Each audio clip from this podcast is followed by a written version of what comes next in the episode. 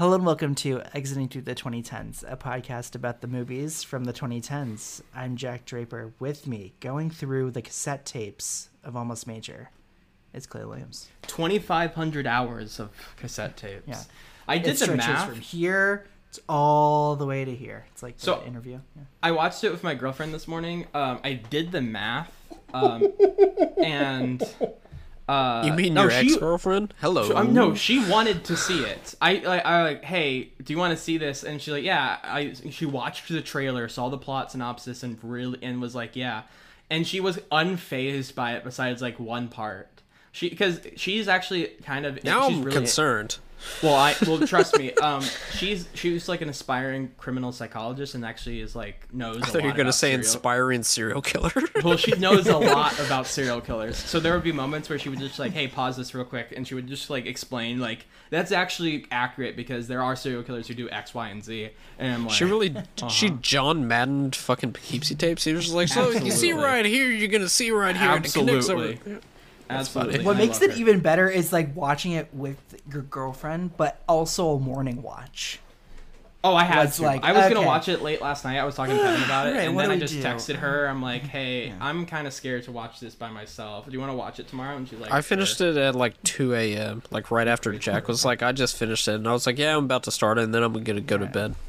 But I did the math on so like that guy who says I I've logged two, you know 2500 hours of the Poughkeepsie tapes and I'm like that's so much. I I I did the math. If he was working let's say 10 hour days, 5 days a week, it would take him a full year to watch all of it. Mm-hmm. Isn't like No imagine breaks. that being Nothing a else. year Yeah, exactly. Imagine that being a year of your life watching that thing. Yeah. I guess he would must You have know- fast forwarded it at times. He must have. Like, Or oh, he was like, he watched this like a really Yeah, bad right, one, right. and then he was like, okay, I know he's got some balloon shit. I'm gonna throw that on kind of as a palate cleanser. You know? Like tape number two kind of has the same details as tape Well, it's number it's sequential, so he has to kind of, or was it sequential? Yeah, he had to watch it in order, which is Right. crazy. Well, you know what you don't have to worry about is like that one interview when he's like, you know, my tape watch, my wife watched an hour of the tape and wouldn't come near me for a year. That's that's really crazy. That's like that's- a year. Didn't even touch you. Like a lot, a lot of. Are you sure it's the tapes? fault? Also, My like, after- girlfriend was after a like, "That's few months- bullshit." After a few months, you'd be like, "Are we gonna break up or Right, is exactly, this- like, am is I gonna this get the cold, like- am I gonna get the cold shoulder for 365 days because I'm doing my have half my job?" stuff? He didn't touch. Yeah. She didn't touch me for a year. The same amount of time it took me to watch all these fucking things. Well, That- good. yeah. I don't want you to touch me because I got tapes to watch. Yeah. I got- I love how he thought some- bringing it home was a good idea. It's like you want that in your house. You got to separate work-life balance. You know. I guess. so. Which so. is Yeah, funny. you- We're talking about this. There is, uh, which we'll talk about more in depth, but uh, one of the scenes that because this movie was supposed to come out in 2007 or 2008. It premiered at Tribeca in 2007. MGM picked it up. It was supposed to come out in February 2008. Trailer came out, poster came out, and then two weeks before it got pulled, and there's really never been an explanation of why. A lot of people were just like, "Oh, maybe it was too violent or blah blah blah." Like I, I was like, I'm pretty sure MGM knew what they had. It wasn't like It's not even that crazy. I mean, it's pretty fucked. I mean, But- it's fucked, but like you don't see that. Like you see like one a, thing. a lot of it see, like, part of it. intimation, yes. Um, But yeah, so it got pulled, and it didn't officially come out until 2017. Um, I say officially because that same year, about 2008, maybe even 2009, the festival version of it leaked online, and that's how I first watched it. About like in 08 and 09. and get more in depth about that, but you were talking about leaving your work, and there's a scene where the the the senior FBI profiler who's showing the tapes to the new recruits and whatnot. Mm-hmm. It doesn't. I mean, I understand why they cut it out because it really has nothing to do with what the movie's about. But he's talking about. It's like right after he shows the clip of the little girl getting kidnapped and whatnot, and he's like, "I'm showing you this to know that you have to leave your work at work." You can't be hanging out with your kids and be thinking about this girl and all that. And he, it always really stuck with me. But then I was just like, yeah, I mean, I guess you cut that out because why do we care about what the FBI profiler has to say Right. when he's talking about something that has nothing to do with the subject of the movie? But something like that just always stuck with me. Um, leaving your work at work. Yeah, there's. I think that that performance is is pretty good. Where I can I can see why it's in the movie, but I can also see why it's cut. Like the scene when when he has to deliver the line, like he doesn't even know what he's doing yet, and it's like that's pretty good. But I don't think that's Other him. I think that, that's yeah, someone. I think that's one of the other. No, FBI that's people. that's him. That's him. Yeah, that that's after Oh. the little girl first tape, and Okay. yeah, it's it's uh all of the all of the real world stuff or the mockumentary stuff is definitely where people are like, yeah, this acting in this is bad, and I will not push back on that. There are some lines where it does push through, but a lot of it feels very stilted. But also, it's like, but documentaries are typically stilted, so it's like you can kind of, you can kind of blah blah blah. one woman FBI agent is particularly bad. I think like the some of like some of the profilers are actually pretty okay. Um, the cop, it, like the partner, the partner, like I found the map. I think is kind of bad. Um, I just there, but there are two moments in this movie where I'm like, come on. It's when he says the line, "My wi- and my wife didn't touch me for a year." I'm like, Jesus, come on. And the second is my my girlfriend pointed this out is that there's a cut to like one of like the profilers or whatever in the middle of a family barbecue talking. Yeah, so weird. It's the So most weird. bizarre shit I've ever seen. Where he's like right at the grill, wearing like you know like wearing a um, apron, and his like m- and his like wife and daughter are in the background. I- He has the tongs in his hand, and he's like, "Yeah, you know, he killed her and stuff. It was really fucked up." I was laughing at that. It's But, like, in a- hilarious. in, a, way where it's like I I want to give the movie some some credit and be That like has to that be a was joke. intentional. That has to but, be a joke. And that and that I can't help but find that to be intentional or otherwise I you know cuz cuz you just have to have that black comedy in here. It's kind of like again, the FBI um recruiter is like um uh like like I think they I forget which you know tape they watched. Maybe it was the Girl Scout um No, I think it was Encounter. the. So- oh well, let's see. Yeah. Uh, well, yeah, it, I forget which one, but it was like, but it ends with him being like, "Yeah, I know," and it's kind of a deadpan delivery where it's like, "Oh, that's kind of funny," but Yeah. I think it's when it's when the woman finds that her husband's head is sewn into her. you're right, right. pretty badass. Uh, pretty cool. Uh, today we arrive at the Poughkeepsie tapes, uh, another installment in our horror month. Hell yeah. Um, Is this horror? the? This is it's a little it's a little creepy, a little, a little, freaky. spooky. A little spooky. Uh huh. And today with us, it's the cheeky Kevin Tudor of Cheeky. Almost Major Podcast. I didn't Um, sign you're off the on that. only you're the only one to return from last horror month. I mean, I I will And, be uh, here for horror month for any yeah. movie. Yeah. Yeah. Exactly. Exactly. I'm here for a Um, movie that I think is welcome. okay. I'm happy to be here. Happy to yeah. be Why did? Happy to I mean, to just cut to the chase. Why the fuck did you pick this?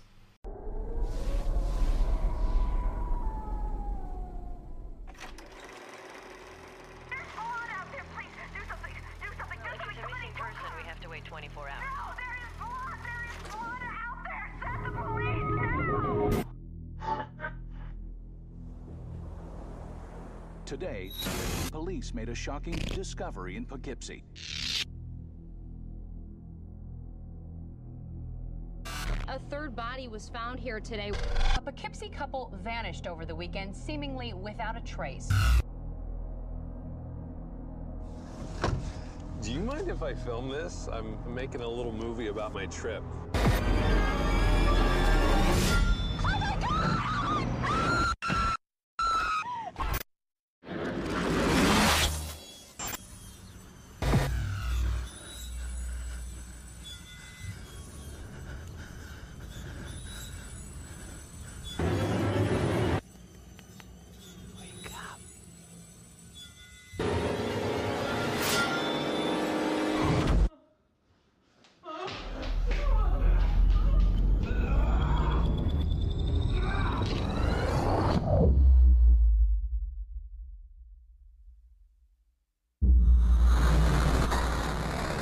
Poughkeepsie tapes.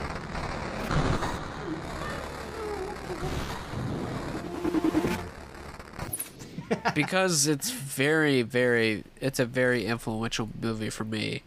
When I was younger, I loved it a lot, and there's still, now that I'm a bit more critical to it, it still works overall. Um, like it, it has some of the scariest scenes I've ever seen still to this day.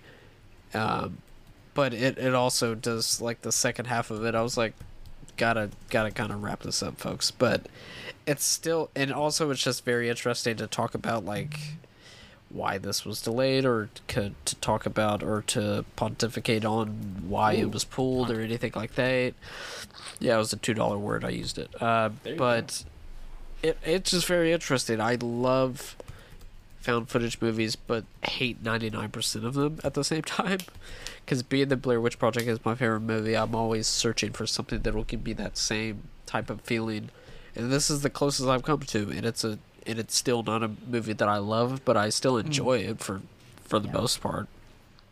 So I think f- finding scares wherever I can find them, it doesn't really matter if it's a top tier horror movie or not. If there's a lot of stuff in this that I do love that I can pick out, and it's just like that's some of the best shit I've ever seen. But and then sometimes I'm just like, yeah, it's kind of kind of in a pretty bland storyline at the end of the day. But then it'll it'll go back and forth like like um, I have one of my notes here where it's just like, yeah, some of this some of these uh, lines are kind of cringy and uh, it's kind of bad, but then like where he um, has picked up this woman that Yes, he that, I mean that's he- that's that's the highlight of like that performance is the highlight of the movie.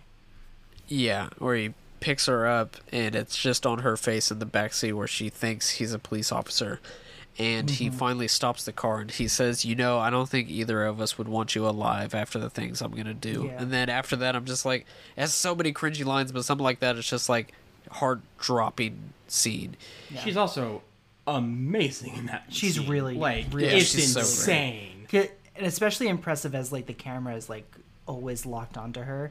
Yeah. Um, and her face like kind of melts when he's like, "Why did you call me officer?" Oh, I was like, pretty. And then when he stops the car and he grabs the camera and is like still outside of the car, but is about to, and it's on her from the inside of the car trying to get. Yeah. Truly terrifying faces she's making. It's really, I really think. great. I think Um, she's great, and I think Stacy Chbosky Stacy. Chobot. Everybody I- else is kind of bad. I, is it a crazy take to say Stacy Chbosky is on the level as the level of Heather Donahue? uh, that is a crazy take, but Is Wait, I, crazy who is take? Heather Okay. Donahue again? the lead from Blair In Blair Witch, Witch, the, lead- the lead. Yeah. Um, I I, I, res- wouldn't. I respect the take, but I don't condone it. I can I can cut this if it's too horrible. No, no, no, no. If it gave think you the same feeling, that's great. I mean, I think she's great I- in it, I was- and she has yeah, a lot yeah. to do. I think I could might agree easily with be you, Jack. bad. Okay, I- I'll go yeah. fuck myself. It's fine. um, but I mean, she is great, and Um, I, I I mean, especially considering like her and John Erick Dowdle are married. I mean, like that's such a big ask of a of your of your actor. But well, she wanted to I do it. Is the thing. she wanted to do it. Yeah, sure, Yeah. she's game. Did you follow this when it was in Tribeca? Like, did you hear about it back then? Or did you already say you did? I would, th- I think so because I remember seeing the like very very first poster for it, Oh, which is I'm sure you can still find it. It's just uh Cheryl with the mask and it's like kind of like dripping green static and it says the oh, I Poughkeepsie tapes like that sounds awesome. Yeah, it's like very bare bones like when something's in a festival and they have like the most like you know just bare bones poster. I remember seeing that and it was just like yes that's it that is it terrifying poster. Um, yeah, so I remember seeing that, and I was just like, okay, it's found footage, sounds great. With, and I remember there were being buzz outside of Tribeca, and the interviews of it, they said they it was the only movie that year at Tribeca where they had to have add extra screenings because people were so hyped for it. So I assumed that I heard, you know, the festival hype of that, and I'm just like, great, would love to see it. And then the trailer came out. I get the trailer for this pretty much probably dropped ish around the same time of like Cloverfield coming out because that was January 2008. So this movie and Cloverfield, both found footage movies, pretty much mm. happening at the same time, which is like oh, I was. I don't think I've I've. I don't even have to say I don't think I've never been more hyped for a movie than Cloverfield. Yeah. Oh, I imagine. From July until January, it was just full tilt. Because didn't it play in front of Dark Knight? Is that is that what it was, or was it? Um, it was Transformers. I was it remember. Transformers. Yes, yes, yes. I, re- I remember that. I remember hearing about that like that Friday night. It was just like there was some weird trailer in front of Transformers, and then just going down that rabbit hole was very interesting. But but yeah, it was just a very very interesting time of of found footage movies actually being like mainstream Yeah. because I can't think of anything after this besides like comedies, like something like uh what is it, Twenty One and Over? Is that the one that it's like kind of found footage, and then Project X is found Project X, footage. yeah. Um, Um, but yeah, What about like uh the uh like the like what maybe like the teen superhero one? Teens. oh, Chronicle. Uh, Chr- Chronicle, yeah. That was yeah. Like 2012, I, so I yeah, saw that in you go. theater. Yeah, Yeah, it was good. theaters. Yeah. Um. Oh, what am I Uh, talking about? it- it- Paranormal fucking activity. Jesus Christ. Oh right. right. Well, Paranormal Activity that was the same year as uh, the same year as Poughkeepsie tapes, I guess. Ah, that's right. That's right. 2007. Yeah. Yes, yes, yes, yes, Um, yes, yes. Yeah, but uh, for me, I I had never Clay and I hadn't seen this, but I think that my memory was this was of the ilk of Megan is missing, Probably. where yeah. for my for my friends when this was leaked, I think it was like an I Dare You movie. It was like very Oh. much like like how much can you watch before you can't take anymore. Megan is missing was that, but like intensified than this, I think. Terrible Um, but this was yeah. definitely like in that uh, in that like realm and. Um, yeah, I think I always knew, and and obviously we've covered John Erick Dowdle before with um, as above, so below, which we really like. I literally everyone, had I no idea.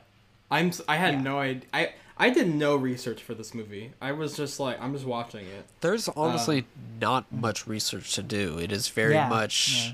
I feel like any interviews that would have happened at the time did not happen because it got pulled. Mm-hmm. As above, And- so below fucking rules. Yeah, it's a good one. That And, scares. um, that scared the shit out of me. That was really good. That was really really good. Um, go listen to our episode on that. Hell yeah. We uh, they also did um, quarantine and Devil. Yes. Yes. Yeah. Quar- Is that the M Quarantine- Night produced? Devil? Yes. Yes. Yes. Quarantine apparently uh they were shooting that before like this was even supposed to come out. Like like Mm-hmm. Yeah. straight up out of Tribeca. They were just like, You wanna do quarantine? Come on. And it was like that soon. Yeah, that's pretty cool. Or or, like it play it shows how well it played at the fest. I know. to be like pulled. Um, and and apparently it did quite well, which is even more interesting. Uh, uh, like the movie's life after after the fest, but seeing this for me, I really was taken by it. I thought it was really unsettling and provocative. Um, sort of like something that you'll only hear talked about but to hear just to see visualized and to adapt and to like apply found footage and documentary styles to it and like a like something that like you'll hear explained in a um in a dateline esque kind of thing but then to actually like feel the pain of that Yeah. um like like of course you you'll think of cheryl when you think of like the the emotional depths that the movie goes to but then like everything surrounding it and like how the movie kind of bookends with cheryl but like everything in between and just like the way that like like the people talk about it like the event is like i think i think like even if the wood the the performances are a little wooden i, I don't know like it like like what kevin said it's like it's the the documentary feel right it's like like you're talking to real people and they're not going to be super compelling all the time but um, Right, and yeah, I, I really like the movie. And I feel like if the scares can somehow supersede the acting, that's pretty uh, fucking yes. impressive. Yeah. It's just like we have something here that can't even be like lessened by like kind of subpar acting. Like that's Mm-hmm. nuts. John Erick and Drew Dowdle cited um, Halloween, Yes. which which is like whatever. Like everyone cites Halloween, but it, it is one of those I think the like, suburbia the way that, um, aspect. I think that's, that's the suburbia aspect and the way that Loomis will talk about like the unidentifiable nature Well, of, well, in of the evil. the stuff. first scene with the and first the person. POV. Yeah. Yeah. yeah, yeah, yeah, yeah, Definitely, definitely. I so yeah, obviously my first time seeing it. Um, I saw it with my uh, girlfriend, As we've established, and Danny was there. Um, who now has a Letterboxd. I convinced Oh her. hell yeah! Oh, Yeah. here, here we are. Um, I think it, I think it's dirty underscore Danny. Um, Okay. Is she a Patreon now or uh it's one of those movies where I would define like the first thing that comes to my mind is effective. Like it's maybe not the best movie I've ever seen, but what they're trying like the reaction they are trying to get from you is done tenfold. It's like com- Yes. it's executed perfectly in that sense. The way it's trying to make you feel is completely achieved in my perspective. Um and and um and Danny's perspective as well. Um it's definitely like it's definitely feels like a first movie or like it definitely feels feels like a almost underproduced project in a way. Sure, Like, sure. It feels like it maybe needed one or two more edits or rewrites or whatever the fuck but it's so but like but that almost helps it in a way because it feels so raw and Yeah. um, yeah. inexperienced that it feels yeah it just feels almost more intimate and real i didn't mind the acting for the most part besides a few performances and yeah the line the, the writing isn't great but it's also like you said uh, Kevin, it is, but you know, a lot of these kind of fucking pseudo documentaries are, like, or like documentaries in general of this subject are like kind of cringy. But like when, especially like when Jack's or when Jack compared it to Dateline or yeah, Dateline or whatever, um, that's like for sure. Like they and like the neck before the cut, they say something ominous like, "And he just was getting started." Like that you see you see that a million different times. Um, There, there- there's a line. docs. There's a line of, that they do that because they do do that often. But there is a line that like kind of does work at least for me. Whenever um, what is it? I think it's the lead FBI woman talking about like. You know, he buried like a skull in this part of the state and a torso in this part of the state. there, right, right, right. Yeah, she's talking about that, and it's just like she's oh, never. s- I know what line you're gonna say. Yeah, yes. where it's just like she's like, um, obviously he knows what he's doing and blah blah blah, and he wanted to be, I don't know, maybe proud of it. And then somebody off camera is like, "Are you?" And she goes, "No." After seeing what he did for Cheryl Dempsey, I could feel nothing but for contempt for this guy. And then it goes to like part three Cheryl, and I'm just like, okay, we're going. Oh, I was. I thought you were gonna say the line is like, "Here is a killer who understands bureau- bureaucracy," which I think is Yeah. like kind of, mm. which is really kind of interesting in a way. Or just like, what a random thing to say, but also kind of like, oh, he did actually like th- how careful he is um, about everything. Um, right. Because isn't it the guy who also went through? It is funny that we're describing the characters this way, but it it, it kind of works with the movie that they aren't really like they're kind of nothing. know. yeah yeah yeah it, but it works. Um, and, and and you see the guy who goes through the tapes. I think it is that is describing like when when he um, chloroforms the couple. Yeah, yeah, and yeah. he's like that means he has to hold the rag here and the camera here, and it has to be rehearsed. Like that's actually like kind of clever, where he's like this could not be like an like an on the spot. Right, right. He's practiced this Yeah, a lot. yeah. I saw a letter, yeah, yeah, I saw a Letterboxd review that was just like all of the documentary parts. Just it's just everybody being like, "God, this guy fucking rules." He was so smart. He knows everything what we do. He, he like you know he's evaded all of our methods. It's pretty crazy.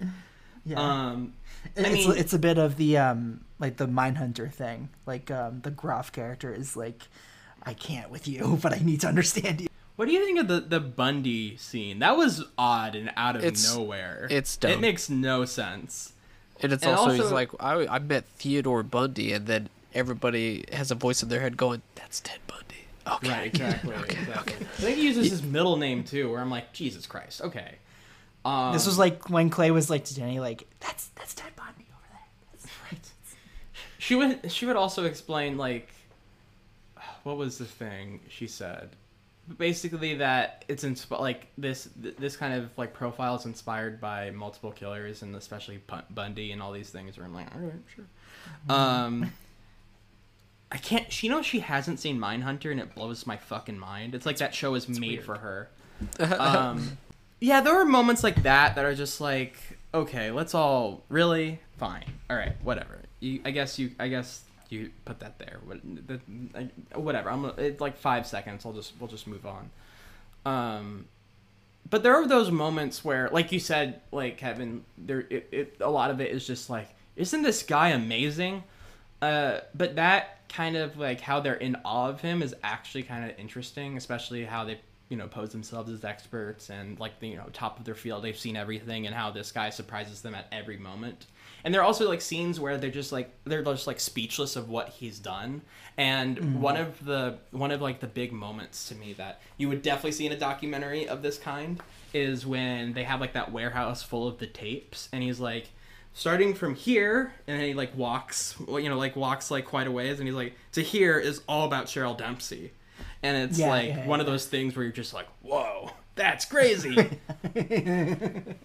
Um, Yeah, and its entire room, like a storage room for the tapes. Like it's not even like a closet full, right? It's like that's so much room. I thought it was interesting uh, listening to S- Stacy Chbosky's interview where she pretty much came up with the idea to have somebody that you follow throughout all of it because the first like few drafts of it was just like kill interview kill interview kill interview. Yeah no. So her thinking up that idea and then apparently she was the person that was uh, helping with auditioning for that character and then they were just like do you just want to play this character? And she was like yeah that'd be awesome actually. Um, apparently the first scene that they filmed which they shot this in 15 days uh, 13 Holy days of shit. that was that's insane uh, 13 days of it was the video which they didn't shoot the the video parts on video. They there's there's no fucking possible way. Uh, one, it's widescreen, and two, it's it looks great. It, which a lot of people, myself included, I'm just like, okay, he didn't have to put the fucking effects and filters on it to make it look like it's been through hell and back and whatnot, and it gets kind of distracting. But overall, yeah, there was 13 days of that video shooting, and then just two days of shooting on film for the interviews. But yeah, 15 days is is is nuts. what was the first scene the hog tie Uh, no, but they said Stacy said that she like practiced that herself, and then John, her husband, the director, like came in and was like, "What are you doing?" It's so just like, uh, because yeah, they were just like, uh, "Yeah, you don't have to rehearse that. We can just do that like when we're shooting, because that's gonna be pretty uncomfortable." But the first scene they shot was whenever the killer has her and is dunking her head in the water. And they Oh, said like God. they said like after they shot that they were like, okay, we got something here. the most influential movie for us was Halloween. We grew up as big Halloween fans, and just seeing the camera from the killer's point of view and watching the potential victim is such a scary POV um, that we just wanted to make, you know, th- the horror element of the Poughkeepsie tapes just live in that world where you're stalking these people. It's just, uh, you know, no one had done that before Halloween, and that really, uh, that really spoke to us. A lot of it was just trying to carefully design mistakes, you know, so that the the film, you know, the the camera's a little bit late to everything. Uh, things are off frame a little bit. Like, you know, it was fun playing with, you know, error as part of the the tapestry of things. Where, you know, he's, and you know, and it was interesting. We actually the you know, uh, Ben Messmer who plays the the killer uh, you know, we, you know, the cinematographer gave him a camera and walked him through like, okay, try and capture this if you can't like, but you know, it was a it was a non-camera man shooting most of that stuff, and uh, and I think it feels more real as a result, and and he does get more theatrical as he goes. We, you know, one of the things is how do you show him without seeing his face, and so we, you know, had the idea of the mask, and you know, to do that, uh, you know, it sort of lent itself to this theatricality, and and we, you know, kept pulling that thread. And we'd like to see his evolution too. Like he, he's essentially a filmmaker himself, and to see his sense of, of theatrics evolve over time, and the costumes get bigger, and um, we felt like that just showed his his you know growth as a filmmaker. I know that sounds weird, but to show that you know evolution, but also show um, how much time and effort he put into what he was putting on screen. We felt like that was a very uh, creepy element of the character, and it gave the FBI, who was investigating him, you know, more intrigue and things to talk about, and where does he get the, hi these inspirations, and, and uh, it just gave us a lot to work with. Like I think they describe it as like we have something great. Yes. Like, we, we have something great. Yeah. Um, let's let's talk about the killer himself because I think the first half he's like pretty menacing, and then the second half I'm like, can't take this guy seriously. He's actually yeah, kind the of a goober. theatrical stuff where I, I think when he's off camera, he's like the scariest person to ever live. I know. Um, and then when he's on camera, I'm just like, I do really think though it's if he puts the ma- the other mask on, like the almost like it's not like a it's almost like a gas mask, but not the not the uh, you know 16th Not the plague Italy mask. one. Yeah. No, no, no. It's the one he do- like he wears when he's like dismembering the bodies. That's so much more effective. Yes. Um, Because you also can't hear him in that mask, but when he's wearing the plague mask doctor and he's dunking her, it's just like, say it again.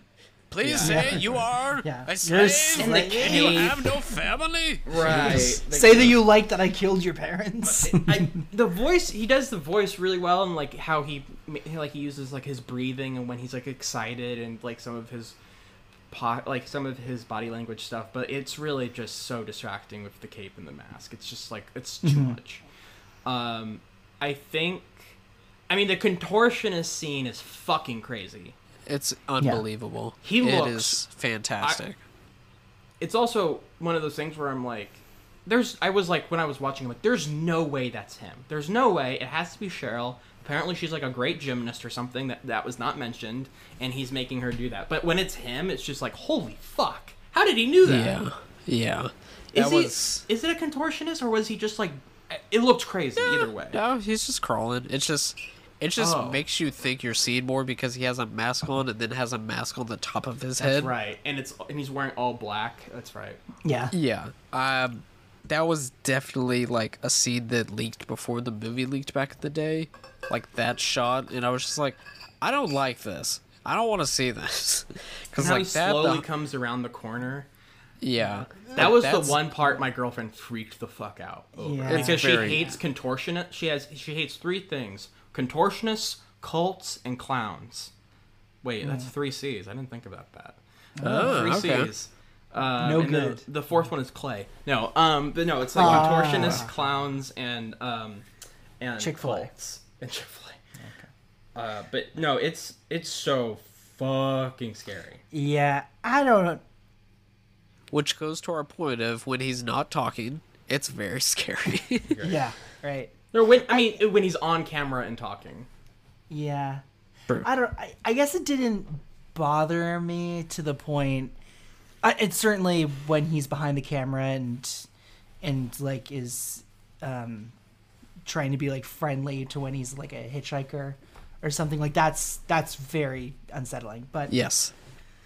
when he's in front of the camera and has the mask on, I think it's because it's like in a basement or it's in his house. Uh-huh. because it's like it's very much like this side where it's like he has a um he has a sense of privacy he has a sense of a costume or like a new identity but it's it's like around nobody. Like it's an identity all to himself right? Like it's it's like he has no disguise in public but it's like this is like he looks like himself in public right? When when he like um when he abducts others and stuff because I mean, you know, I- whenever what do you what do, what do you guys feel about um that moment when the officer is like, okay, he wears a mask for two reasons.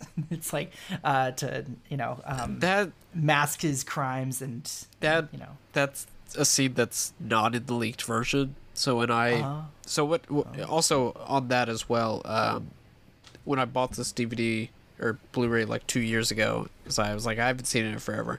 I thought it was the leaked version was the real version. so when I put it on, and I oh, was like, you? I was like, what? It's not. It's like little things overall that just makes it feel different. And the leaked version is like 700 megabytes. Looks like absolute garbage, but it's dark and it feels like it feels like what the tapes are is like something you shouldn't be watching. So when you watch this and you're like, oh, it's just a movie. Um, but Does it show more like, like is it more graphic the leaked version? Um, only for two parts. The the crawling scene with the needles in the neck that goes on for a little bit longer, and then when he tells Cheryl to slit the other woman's throat, that goes on for a little bit longer. But it's mostly just like like I said with the FBI profiler scene like that. That gets taken out of the official version. It doesn't start with the funeral at all. That is not in the leaked version at all. Because I do, I do think having the uh, the real life home videos of Cheryl when she's young, that's like that's an easy way to get sympathy and whatnot, and I think it works really well. But Yeah.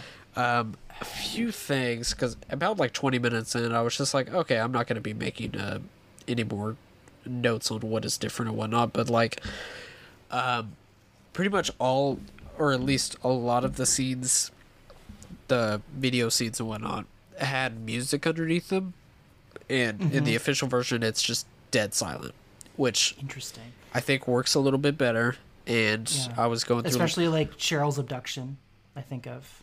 Yes, yes. Um, because I was looking at Letterboxd reviews and it was just like the music is so overpowering, and also why would there be music on home video? So I'm like, y'all watch the leaked version, but the it was very apparent because the very first video that we see, I'm pretty sure, uh, it's either that or him pulling out Cheryl's body from the from the grave. But the very first one we see, which is just a just a top tier like, oh, this movie's not fucking around, is him kidnapping a little girl. And in the leaked version, as soon as he hits her with the camera, it's like booming sounds and all of that. And then in the official version, it's just dead quiet, and all you're hearing is movement. So much better. Uh, yeah, yeah. Which Do you want to see what it looks like from the inside of the cameras. That's a- that's a fucked line. It's entirely fucked. Um, but yeah, stuff like that. I'm trying to find some other things. I'm 1000% watch the official version. It's just I have this very weird thing where it's just like I lived with this movie for like 15 years and then Right, I of watched course. the official version. I'm just like everything I know is different and I can never watch this movie for the same way again. It's just Yes, very of strange. And but like a few, it's a few things like that. There's the the FBI scene that I was talking about. The scene where they talk to the theater actor about the mask and stuff. That's, so completely new.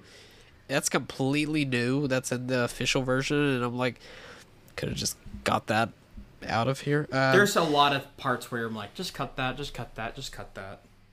Yeah, there's a few differences between the James Foley stuff, who is the officer that he sets up to get killed. Um, I think there's a really. She's not the best actress who plays Cheryl's mom, but at the end, whenever she's recovered or uh, discovered again and brought home and whatnot, she said that like Cheryl wouldn't say anything besides just take me home, take me home. But then whenever she got home, she kept saying that, and when I, that's when I realized she wasn't talking about our home. Oh, that's such a. Why would you take That's that out? That's good. so effective. That's really good. Yeah, so it's just it's little things. Oh, I don't want to talk about it anymore because I don't want to give credence to watch the leak version. Watch the official version. It's, well, it's, I mean, honestly, it sounds like it should be a mix. Honestly, I feel like if you, you take like the good parts out of the leak and you put it in here and you cut some of the stuff. I mean, I'm surprised no one's remade this. I'm surprised Hmm. no one has just been like, "Hey, we have five million dollars. This is a great idea. Why not we just remake this?" Um, I wonder if there's ones that have like definitely taken the influence because I mean, Oh, there's, absolutely. Has There's to been be. plenty of uh, Fuck, 'cause I mean- Unfriended Two. oh man, dark web kicks ass. Um, Yeah, hell yeah. uh, because I mean, pretty much, I would say, um, this would this would get into if we were talking about what we've been watching. But the movie I watched recently, Video Violence, is all about a group of serial killers that that film all these murders and then put them in a video store and you learn at the end that the entire city is in on it because all they want to rent are these real life snuff films, and it's Oh, really wow. dope. But that's That like that's like eighty six. So there's like that. There's Henry Portrait of a Serial Killer, which has them Yeah. filming their own murders and whatnot. So pretty much anything after that, which I mean, video violence was very, very underground. So it's not like that was like hugely uh, influential or anything. Not like Henry Portrait of a Serial Killer, which definitely made its mark. But yeah, I mean, I would say that it's a, it's such an easy idea for like a found footage, which I think um, John and his brother, who's the producer, and Drew. Drew, in the interviews was talking about like why is found footage always like supernatural where it's like this is supposed to be real but it's always with something fake like wouldn't it be more um impactful if it was showing something that like actually does happen you know instead of like That's the amazingness thing about like the first Blair Witch is where it all feels like that. right and you're taking something that is supernatural but it, you're telling it in a way that actually does make it feel real. Like you watch chronicle and nobody's like holy shit what happened to those kids? Um Right. yeah. That's the issue with making it like more genre. No one says they fly now. yeah. They fly now Um, I know. But yeah, I very much like I said, found footage always interests me, even when it's bad, because I'm always interested. Right, and just like with this movie, I don't love this movie. I very, very much have a history with it, and I do enjoy it. But I'm always interested in movies that it's not like, oh, oh my god, such a great movie. This scene and this scene, we're like, oh, it's an okay movie, but like that is like one of the best. Like to not just watch the capital A best ones, but it'd be like, okay, but it it you should watch it for like that scene, but it's not really that great. But watch it for that scene because if it was more like that, that would be amazing. That's Or just like always- watch it for the attempt. It's almost where like I just like Exactly. to see the attempt of it. Yes, which that goes into. I've been watching a lot of shot on video horror movies lately from like the 80s and 90s, and a lot of people. I watched the one called Things, which is very. It's a very cult hit from Canada, but that one didn't really Those interest me. That one didn't really interest me because it kind of made me feel like I was watching The Room, where I was like, I'm supposed to be laughing Mm. at the movie, but it's like, I don't watch these movies because I'm trying to watch bad movies. I'm trying Right, to watch exactly. it because I'm trying to watch them because I'm interested. If interested. the filmmaker doesn't take it seriously, why should you? right. I'm I'm watching them because it shows just. I mean, it's it's the mark from American movie thing where it's just like their Yeah. their uh, inspiration overweighs their actual attempts. Where it's like they don't have the money, they don't have any of this, but goddamn, you can see how much badly they want this to be amazing. And there's video violence. I liked that. Uh, a lot of people might not like it, but I'm just like, goddamn, they had an idea, and they didn't let a budget or anything like that dissuade them from doing it, and it's very inspiring. But And- yeah, it's and- just great to watch just wild swings, even if they don't work. It's just like you can tell the people behind the camera are like they they're not gonna wait around anymore. They're just gonna pick up a consumer grade camera and do it. You and I will agree on like that's what makes American movie the best movie ever. Right. It's just like- because when I was screening that, my friend was like, "Oh man, it's so funny because he's like doesn't know he's making a bad movie." And it's just like, I don't see it as that. I see it as Yeah. somebody who is so inspired, and He just loves that he's making a movie. yeah, it's. I mean, Yeah. he says funny things. I'm not saying it's Yeah. not. He's fucking hilarious, but it's like. I never laugh at his attempt. I'm laughing at the way he's describing it, and. I think it, it's fucking inspiring because it doesn't matter if the movie is bad or good. It's just like his his love and inspiration over overreaches his ability to like make a good movie, but that's still as great as somebody who's uh, reach to make something great is just as good as their uh, ability to actually make that great thing. It's Certainly. I would much rather that than somebody that I'm just like, there's no soul behind this. Like, in every single one of these movies that I've been watching recently, I'm just like, there is somebody behind this camera who's like loving every minute of yeah, this. Yeah, who's like passionate about what they're doing. yes, yes, yes. I do see John Erick Dowdle as as like Mark from American Movie as this and and from that from the interview that was that was on the that was on the Blu-ray. I, I really like that interview. They speak about the about the movie really well, um, in the way where it's just like you know we just it was a small crew like we discussed like done in a in like 15 days. weeks. That's yeah, nuts. like, the um, craziest thing I've ever heard. and um, Because that's a lot of Yeah, like- like exteriors they- too. That's not like Yes. a little, Yeah. like a few exteriors. That's a lot.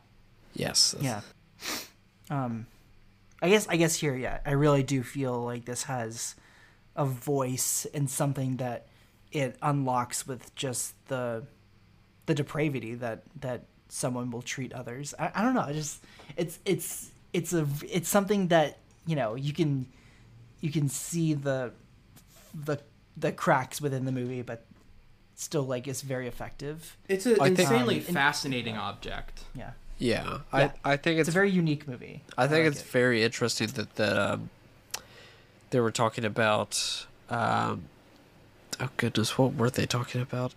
Um, it'll come back to me, but there's something very interesting that uh, Stacy was talking about in her interview about like a character detail that like I don't think anybody who's watched the movie just without this knowledge would ever notice. But a character detail they put in is that at the end with Cheryl's interview, that she has a French braid, and Cheryl at this point only has one hand. So obviously her mom had to have done it, which means like her mom is like, I'm gonna do your hair and put you in these clothes and whatnot. And Stacy said this was a way to show like her mom is like very much in control and like even though this is obviously better than where she was, it's like they didn't have a good relationship. And even though she's been mm. rescued now, it's just like, yeah, it's she's very still controlling. Yeah, I love the um That reveal of the only she only that hand being gone Yeah, is insane. yeah. yeah, uh, really incredible. Um That interview, So- that interview's bone chilling every single time. yeah, so yeah.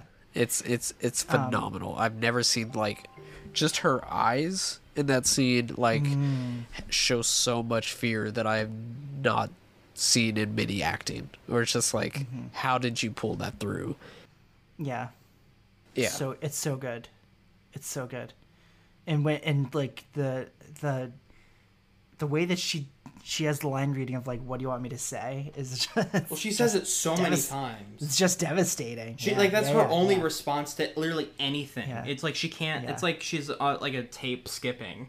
Mm-hmm. Um, I and Clay like they achieved the the loss of the hand by just a green screen. Like she had like uh, a green glove and like it made it clear. Interesting. Like that's super cool. Like it's like such a simple effect and oh, it just brings back so much like it just shows you so much by just like the loss of a, of a hand. Um and how casual she is. Yeah, with and- it. yeah, right, right. And the and the outfit is so evocative of like I don't know, like the outfit She's dressed like me a Mormon. like- she's dressed like a Mormon, She's but also like, like someone that schoolgirl. like yes, it, and it's almost like she doesn't know what year it is. I know that's like like, like it could be like an outfit from the seventies or something. Like right. it's like it doesn't. She, was match apparently with, like, when she captured for like eight years. So maybe That's she's like, I- yeah. That her was one of my like, criticisms. Is that the timeline stuff does like I was just trying to figure that out. Like, how long? How long? Because like my girlfriend's like, how would no? I don't like. Well, I I, I was like trying to follow along because with like Foley, it's like it takes a while for someone to get executed. Mm-hmm.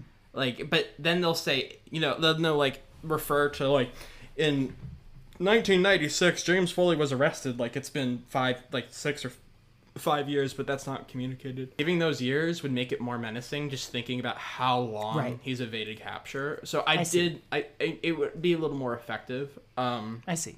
Yeah. to But go, hey, like the the story about him being captured, uh, uh, you know, was not big news because 9-11 happened and we're, we're taping this. that's another thing where you're just like, okay, 9/11. movie, all right, like this is a it's little much. it's it's kind of clever. I've got to say. I mean, the I mean, serial it killer killing somebody through the justice system is Yeah. funny. no, as fuck. that that is in, that is fascinating. But the like, well, it wasn't on page. It wasn't on page one because of 9-11. It's right, just like, right, all right, right. I know. It's like, Alright. did the killer think? Did the killer th- know that 9/11 was gonna happen? Yeah. Plans around it. I do like the interview when the guy's like, "You can't write this." yeah. like, uh, yeah, yeah. I yeah, the interview the interview with his son is really yeah. Oh, that's really that's re- I like that. he's pretty good performance, too. Like, yeah. yeah, which yeah. Um, was there was a lot more in the leaked version because he was like, and Oh, it didn't get reported because 9/11. He's like, it's fucking bullshit. And there's another Mm. line where he's just like, "Hey, is your last name is Foley any relation to?" And that's in there, but it's just like, "Oh, I tell them that actually he was innocent and he got exonerated, and that's when they stop talking to me and start walking away." It just says it like that. it's really good. Yeah. It's really. Yeah. I, I to go back to Kevin to what you were saying about like why you keep watching these things even though they might not be like the greatest things ever and why you appreciate them. I mean, yes, it's that aspect of like, well, someone was trying was working their ass off to make this like good. I also think, and this is gonna, I don't know if this will make sense, but like found footage movies have somewhat been done to death, but they still feel it still feels like an untapped source One thousand percent.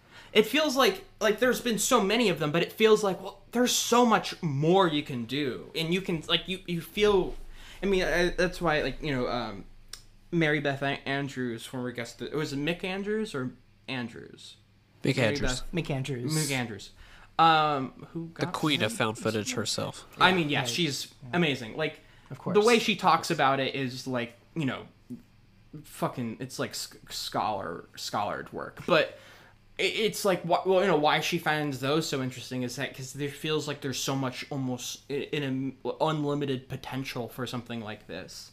Um, and I mean, like, yeah, like with how many, like, it feels like I don't know if there's much left to do with the mockumentary. Like, I feel it almost feels like that's done. We've done all of it. But with like just found footage horror and found footage in general, it does feel like completely like it could there you could do anything with it.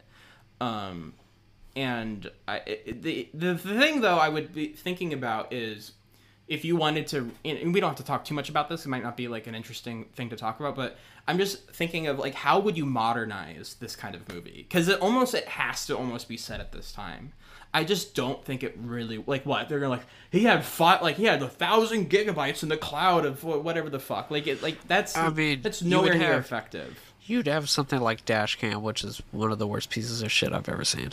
Where it's just like, oh, he's killing people on live stream. It's like that's not scary. you, know, you know, maybe it's because I'm even even though that is modernized, it's just not effective. Yeah. right. Which we talked about this in the Blair Witch episode, where it's just like, oh, they modernized it because they have drones and Right, GoPros exactly. and stuff. like It's like, and they all well, you could have done it. You could have done it.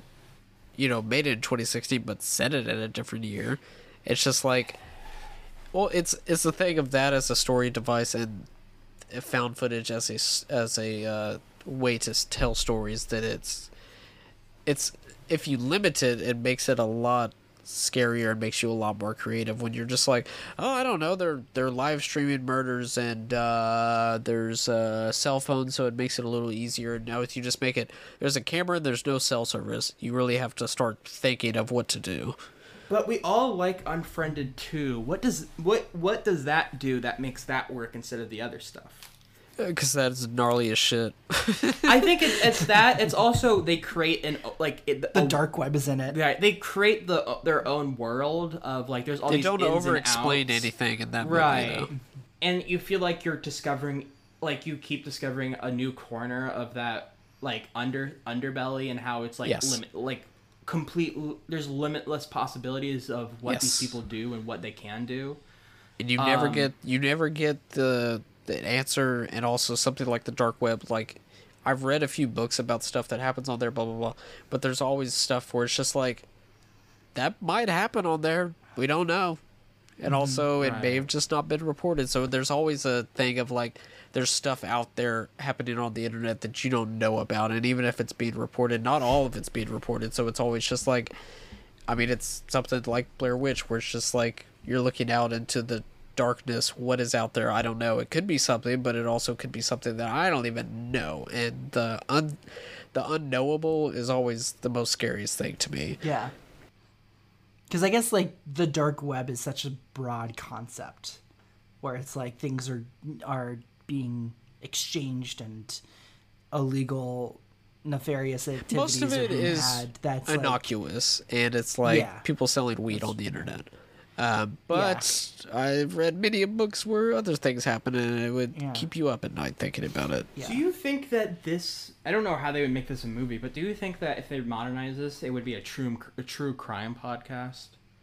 Like, I guess I guess it just because That be sounds like a tr- fucking awful, Clay. I know, that, but that's what I'm saying. That's what I'm saying. Like, I get it. I get My it. favorite murder, the movie. is there a good version of this that you can modernize? That I mean, beside like honestly, I'm just like I think it would just be. I I feel like Unfriended Two is the the best case scenario, and maybe has already mean, been done.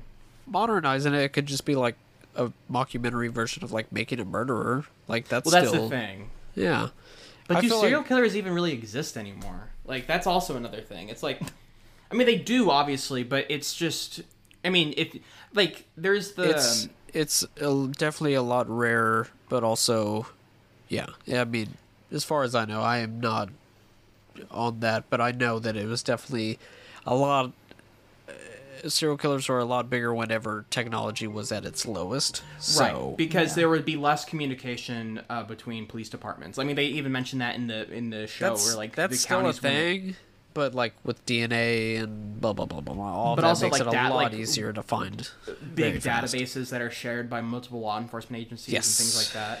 Like Yes. there is the theory that if the Zodiac killer happened now, he would have been basically discovered already. Like he would have been discovered like five days into it. Like because because a lot of the part of the Zodiac killer was that there would be these murders in completely different counties and none of the, and they would never connect the, the two because even though they would be like the same exact mo but they weren't communicating with each other or had like one fax machine that they just would never like they would they just never connected it so they could never really track his movements Right. um so Which in this one they track him through MapQuest, but he wanted them to find Exactly. him through MapQuest, MapQuest. which what a what a which not going to go down a true crime rabbit hole, but though that's the way that they found the BTK killer is he Yeah. was using like a I think like a local computer that had the metadata whenever he was it was like many, many years after Yes. like his spree. yeah too. like mid two thousands and just got caught like that, which you wouldn't have had that option back when he was killing people in the seventies and eighties. So there's mm-hmm. that,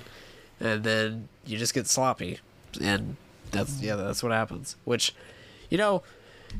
Clay, what you're saying is you you miss the days of serial killers. That that's what yes you're saying. absolutely and my Okay, girlfriend cool. also misses those days um no i can't If we didn't that. have Can serial bring- killers, we wouldn't have had Zodiac, which great you know people dying, Fucking movie, rocks. people dying, movie. What's more important? yeah, yeah. art That's art is always more important What is like the evolution of the found footage, the desktop horror, like we discussed with Unfriended in that episode? Like, Um, I feel like it's already fizzled out. or is that its own thing? I, I, I mean, I guess you know with um, there's missing uh, and then miss missing this year. I guess Yeah. it's, you know which that, that was it's fun. But it's Check a, it no, it's a good Think movie, it's but it's a fun. spin-off of an of, of like searching basically. which is and- also fun. no, Actually, no, those are good movies, but what else is there? I mean, there was The Host a few years ago, and obviously the Unfriended movies. But Yeah. like what one a year? If we could get a De- searching the- or a The missing Den? every Is that single an- year, that would be awesome. The Den is terrible. Um, but Oh, really? Okay. searching and missing, if we can get that every year, where it's just people sleuthing on the internet, it's yeah, perfect and like for there me. was It's so that- much fun. Like I th- both movies have like that montage where it's like they're clicking through a bunch of apps and it's like they're starting to like piece more together. And, But like, as far as like, that was a fun. what theater are they watch, gonna what honestly. are they gonna do that's like different from missing or searching? It's just like nothing Right, really, but I don't know. It's fun. Like, can you make another horror movie app like with the desktop? I feel like it's just like what other, how many more ideas? Like, because Yeah. it's like after Unfriended, both of them, and then the host and then the den and all this shit. It's just like what's next?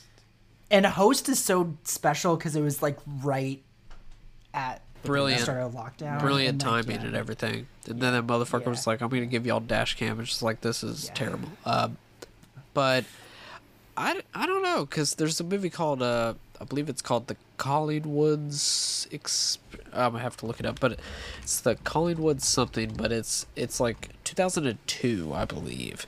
So it's uh, set up around like uh, video chatting a seance. So it's kind of like host, but obviously it's very different because it's like 2002 2003 and that's very interesting. So even like it might be the same it's pretty much the same concept as host but if you watch both of them back to back it would be like a completely different thing because different times different type of people and whatnot. So i don't know. I think it'll just be what i think most found footage is just variation of blair witch project at the end of the day. But you know a lot of them have different story ideas they've peaked it into action and sci-fi like chronicle or comedy and stuff like that but Well, I guess this might not be. Is um, Hardcore Henry a fucking found footage movie, or that is that just It's- POV? It's just POV, but I mean, it takes inspiration from a, you know, from a found footage. Remember when everyone thought GoPro movies was going to be the new thing? Yeah, and then people like threw up five minutes into every single movie. They were like, "Oh, let's try that again." You know, you know what really got me? Uh, like I think it was 21 and over and um, Chronicle that really had it. Like some of the non horrors was the idea. Um, you you had to explain the reason why there is a camera rolling, and another character was like, "Dude, turn that off." Like That's the worst. I remember that was that kept That's happening. the worst. like- But then I would talk to anybody, and everybody'd be like, "It doesn't make any sense. Why don't you just turn off the camera?" And then it's like, Right. I remember people say that about Cloverfield, and then it's just like everybody has their kidding me? camera on at all times. So it's Are just like, what are you talking about? How, do you live in our society? That's so fucking crazy to me. Like, But like that makes it even worse because then the audience is like, "I'm participating." Yes, the characters are saying, "Turn it off." Like it's also you wouldn't There's have no- a there- fucking movie. Shut up, you nerd. Oh, and Paranormal Activity did that too, right? Like that. I think so. Yes, like that was yes, like, yes. Yeah, I guess that started. I mean, like as Um, as above, so below. I think their reason is it there's a it's a it has it has a flashlight, and also this is like we need to document this because this is crazy because this like she's like an archaeologist or whatever. Like Sure. it's yeah, exactly. At the point at the end of the day, I'm just like, I don't fucking care. Who cares? Yeah. Who cares? You just wouldn't Yeah. have the fucking movie. Do you want to have the movie or not? Like at that at some point you're just like, do you just do you just not would- like the existence I of would, this thing? I would love a realistic movie where it's just like turn that off. The character's like, all right, credits. Yeah, like fi- like twenty what happened in. to them? Who knows? And it's like that's not scary. I don't. I don't know what you're talking about. Right. What do you think happened? Just like this is a guest room adventure. Give me an indie, damn it. Uh, the movie I was talking about really quick is called The Collingswood Story from 2002, and it's on Shudder. I would check it out. It's 82 minutes, and you know it's got some scary stuff where like somebody's like, "Oh, go up to the attic. There's some noises and whatnot, and show show me on the," which I think they do take some liberties. Because I'm like, this is 2002. How's this connection so good? But it's it's a fun time. So I asked a question when we recorded. Um, I was b- above, so below to Mary, Mary Beth McAndrews. I asked her this: What do you think is? And this was what two years ago, three years ago. That was Um, also, or no, that that was. That wasn't last year. There's yeah, no that was way. like. No, no, no. I was trying to think if that was horror month, but Mary Beth was on her second appearance for horror month. That was yeah, that was like 2020. I think. So that was a while ago. Wow. I asked her the same question. I'm gonna ask you the same question too, Kevin. Okay. What is the next step for the found footage movie? Like whether it's horror, thriller, whatever. Like what what do you see happening next? Like what's the future of it? musical. That's so funny. easy. Why not? Easy, easy. Um, Damien Chazelle. oh my god. I, I honestly am trying to think of an answer. I mean, if I had an answer, I would be fucking making some shit that blows open the found footage, whatever. But I don't know. It's it. Some people. could e- is there a future? Is there a future for it even? Or is, oh, is kind of absolutely. Mm-hmm. Because I feel like what I was talking about with like shot on video stuff that that also has the same uh, type of uh, energy as people making found footage movies, where it's just like, well, I could do that, you know. But the problem with a lot of found footage movies is the people there, a lot of people they're like, I can do that. It's just like, no, you can't, and uh, you're able to get away with it because you can make it cheap. And the problem is making something cheap instead of you know, making something like on a budget because you can't, like make it, you know, whatever. I'm saying that there's a big difference between just making something because it's cheap than making something because you this is all you have, but you have a story. You know what I mean? But I mean, yeah, I can't think of where it's gonna go from now. Uh, I feel like we're gonna get a lot more like live streaming, screen recording stuff. Um, Are you like excited this- for that? um, yes, and for the most part, yes. Even if even if I'm just like that wasn't good, I'm just like that's we're doing something. We're doing something We're sometimes different. Yeah, because like even something like Spree was like uh not good, but like it's like I kind of liked that idea and that idea, so maybe somebody watches that and is like, oh, I'm gonna do that, but just a little bit different, you know. Um, but yeah, it it's the good thing of it's the good and bad thing where it's just like anybody can. The good thing is anybody can make a movie. The bad thing is anybody can make a movie. Right, So, it, so you Just really, because you could doesn't mean you should. Right. So it's like you really got to wade through sometimes a lot of stuff to find a hidden gem. And then it's also the thing of that hidden gem's going to get discovered enough to inspire somebody to make something that's even better than that movie with more Yeah. budget or more ambition. So who's to say? But Does Dashcam doing so poorly and being forgotten like signal something bad? Well, I mean, Host Or was a huge. Is it like I would say Yeah. I would say that people people myself included are not disliking Dashcam because of its uh, uh, framing device. They're disliking it because it has one of the most annoying protagonists in all cinema history. right? like right, right. the idea of it, where you know, like somebody is live streaming while inter- while interacting with the chat, like it's a Twitch stream and whatnot, while a while a horror movie just happens. You know, that's that could be interesting, but this was That's what not. that's what I mean. Like, is it the idea conceit? I don't think it's the idea. I else, think it's but- one because I mean, host was everybody's fucking loved host, myself included. So as soon as I heard that this was gonna be like a live stream, something similar to host, of course I was excited. And then like, ah, no. And then the director's newest thing was the adaptation of the Stephen King or Joe Hill story. I forget which one it is, B- the Boogeyman. And people were just like, Yeah. Oh yeah, that was like came and went. Yeah. yeah. And people Wait, were just that, like, ca- oh, that came. yeah. Yeah, this summer. Yeah. Yeah, I have it downloaded. I'll watch it. Uh, but Hmm. that was just like, oh, trauma horror, cool. Oh my god. I think, I think horror has to um, before things like because something huge will happen like Hereditary, and people were just like, oh my god, and then copycat after copycat after copycat after copycat. I think it has to get to the point where people like even just like regular people that would be into this type of thing that are just like enough, and then that's when a rebirth happens. You know, 90s slashers were fucking uh, terrible because they were going through after like the heyday of the 80s slashers, and then the 90s people were like, we don't want that, so cut it out. So, like, the first half of the 90s in horror is like really, really, really bad. And then Scream happens, but then Scream. Uh, uh, inspires a bunch of like, oh, so you want like slashers with a bunch of teens, and, and people were like, no, no, no, that we liked Scream because it was making fun of that. And they were like, so you want I Know What You Did Last Summer? And they were like, no, so, and then You want Jack Black and dreads? No.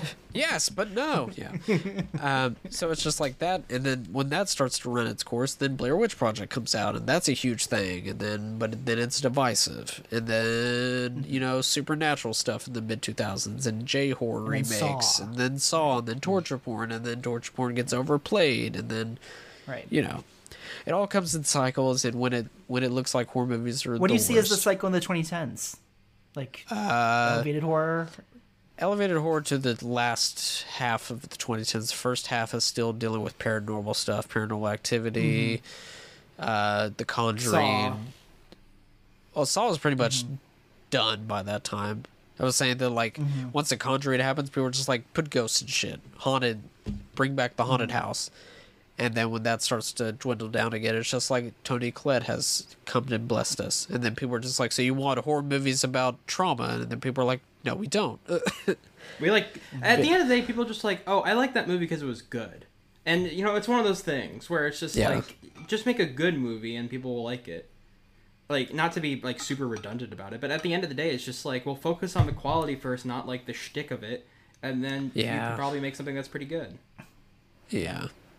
Yeah. like I, and and- then also like in liking something because it's good and having the um having the level of not like like an accessibility in in a way that isn't always like oh you got to seek it out in theaters but i know like people that i went to high school with like really loved the mike flanagan movies like gerald's game and hush were really really big Gerald's, because Gerald's like, game's not bad. those yeah it's not bad but it was only i think it was because it was like the it didn't have like a moment Right. culturally or in theaters but rather it was just like it was given a home online and Yeah. like we can watch with our friends but Yeah, he, uh, he he's a he's a definitely a a horror author that people like. guy. Oh, there you go.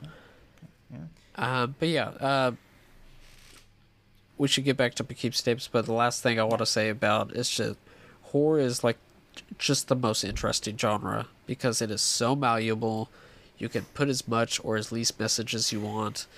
You can track society by the horror movies that are released and the ones that are the ones that are big at the time and everything. It's just, it's incredible. Um, so even when even when you think horror is at its worst, it's gonna come back up and just be back on top, and then it'll go. Th- it goes through waves. So it's it's it's just endlessly fascinating that there's just a treasure trove of so much good, if not good, interesting, if not interesting, everything in between. Like it's it's it's truly a fascinating genre that one day maybe will get its due, but it is truly fascinating just how much you can do with the horror genre. Um, because you could make Poughkeepsie tapes as a drama, you just couldn't. And hmm. something close to it is Lake Mungo, which is much more of a drama than a horror movie, but it is horrific. But it does deal with the, it's, It's- mostly mockumentary. Yeah. Oh, it is. I'm just saying it definitely has more more drama than this right? does. No, of course, yeah. It's like much family, more domestic. Yeah, yeah, yeah. Yes. or even or even like some all-time favorite horrors like are so malleable that they don't even appear as scary movies at first like a rosemary's baby of course or like a don't look now right it's like those are very much like other domestic dramas but then like But what if know, there was the as you devil? go on it's just like right Right. right it's like but it's not confrontational about it you know it's like and that still exists you I wish there so- were more movies about time. like more movies like that. It's just like just a regular movie, and it's like, what if the devil appeared? And you're like, oh, Oh, the devil, going you on say? a so i have an idea okay. We're going on a boat trip. Okay. Who's gonna be on this boat? Oh, it's gonna be me and some other people and Dracula and just so wait, wait, wait, hold on. What what who's gonna be on this boat? Yeah, don't worry about it. Lucifer, cuba Gooding jr yeah. the angel of darkness, Beelzebub. Ah. Oh, that guy kicks ass. Makes great music, inspires great horror movies. What what can't he do, folks? That's funny. He's Um, Adam Sandler's dad in Little Nicky. What's what's better than that? One, I find it really funny that anytime there's a city in New York that is not New York City, I just like so upstate New York, and I'm like that. There's obviously something. There's downstate New York too, and this is downstate New York. I, I it's Uh-huh. hard for me to imagine there is like I just think there are two versions of New York: upstate New York and New York City. That's it. Yeah, yeah. It, it's a little bit like when we did Place Beyond the Pines, and you were like, Schenectady? Are you sure? right. That's good. It, it it's interesting though because I was thinking about it. it's one of those movies where you know as it's like trying to not like you know copy or uh, Im- imitate a specific format of like documentary like a cheesy dateline like and she was missing for five years like that Oh, kind no. of like I know exactly. It's one of those things that's it's, Keith Morrison over here. when you feel like Oh, oh that's wow. actually like That's when terrible. you, there's a scene where you're like that's kind of stilted like we talked about earlier. It's what it's hard to kind of discern what the intention was. Was it intentionally doing that to further skewer or imitate that format of documentary or was it just because it was bad? Like that was just like mm-hmm. not good. Like I it, it, it it's one of those moments like I'm thinking about it more. It's, there's just so many moments I'm thinking now where I'm just like, well, was that part? Was it was that intentional? Was that not intentional? And it becomes um, kind of hard to almost evaluate the film overall and it's and it, what it's attempting in a lot of places. What do you? Th- what comes to mind as like unintentional? Well, we talked about like the acting and stuff, yeah. where it's Yeah, just like, right, well, when people, when they are, when those doc, like the, the documentaries that like this that do exist, like again, the Dateline or like some shitty like truTV special, where like yes, the people who get interviewed like that are pretty awkward and stilted and don't really know how to talk in front of a camera. Was that intentional, or is that just because the actors weren't really Right. good? Either way And what can you criticize if that be the case? Yeah, yeah, I see. Yeah, I guess either way, it's fine. Yeah, exactly. It works, but Um, yeah, yeah. yeah. It, it's. Are you a Dateline fan? No, I mean I know I understand what No. like how it works Yeah. and like I've Yeah. seen like clips of it and stuff, but Mhm. but it's also like oh I found that to be cringy. Well, is the movie cringy or is just what it where it's trying to be like is it just cringy because it was poorly executed or was it just like supposed to be cringy? Yeah, and I- guess it was. It's more like if if the performances or line readings are stale and cringy. I guess that adds to the tension, um, in a way where it is, um, it is like out of the ordinary since they're describing something and they're they're trying to keep it together as as well as they can because they just they're they're trying they're professionals trying to do a job and trying to come to the terms with like that this is someone who knows that that they will be like almost like they will be found and like they're trying to be like like you know because he he's trying to use the tapes like as evidence. You could read it like that. And and now it's just like okay now we're going to see someone like like not even not even try to like conjure up what happened as evidence but they actually have seen it. Like it's not all the time that a killer will will leave behind what they actually did but there's no piecing together. Like there's no ambiguity of and uh, i guess like the performances convey convey it uh, for me like that. Um, and th- I don't know. There's just some interviews that that strike me that's not even like a like an like an official crime scene investigator. Like uh, we already talked about uh, Cheryl's mom. Oh yeah. Uh, with the one scene when when he visits her. Oh, it's fucking Oh, terrifying. so chilling. Re- I remember Really, really, reading that's- about that scene on IMDb message boards back when there was message boards on Hell yeah! IMDb. Hey, shout out. Yeah. And I remember somebody just like, you know, just describing that scene before I'd seen the movie, and I was like, that sounds like the most terrifying thing, Yeah. fucked up thing ever. when when she says like, "Oh my god," like it's Ah, just so How do you how do you think do you think it's just because he's like laughing? Is that just how she knows? Like it's really interesting to me. Like it, Well, I- it's more so I first was initially like that's bullshit. Then I thought about it. Right, exactly, and that's what my girlfriend also said. And just like, apparently, you're just standing there with the camera, right, you and do? you're like oh grinning. shit. You're like grinning Yeah. almost. Yeah, I apparently that's insanely common for serial killers. They come back to the scene of crime. They Oh, yeah. like stalk yeah. their families and like they interact and stuff. Um, Yeah. it is funny though if you think about it in like like kind of big concept wise. If you think about him running away, it is just seems kind of silly when he's like running away laughing like Yeah, he's and just like running like um uh, but obviously it's Yeah. like horrifically disturbing. Yeah, but as a yeah, I see. What, I see what you mean. It, I, I guess it's like it's easy to see the um, the SNL version of this. Right. Oh lord. Right. What Or, era like, of uh, you SNL know, are we talking about? Adding about? like silly sound effects like like Bill Hader is is uh, is Keith Morrison and uh, and trying to like is, is like one of the. so you you, know, knew that that was the of the killer, and you didn't tell anybody. You didn't do that, did you? Yeah. Yeah, you, you knew that. is you saw him in your front yard. Your front yard. In the Wikipedia You talked to the cameraman while you were barbecuing. Are you sure? in What the did he Wiki- cook you? Huh? in the Wikipedia it says the killer's name. Is that actually mentioned? It's in the like- end credits, and when he gets picked up, he says his name is Ed. He never says his name is Edward Carver, which is Right. some I still know what you did last summer type names. But Also, there's a post-credit scene that I completely missed. yes, Yeah. yes, Oh, it's it very. sound- I, re- uh, I read it. It sounds horrific.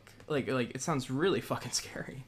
Oh yeah, it's very it's very much a Argento's opera where this woman has uh, nails taped to the bottom of her eyes. He's like, I'll, "I'll make you a deal. I'll make you a deal. You can survive as long as you don't blink." And then it's like the second she blinks, it cuts to black.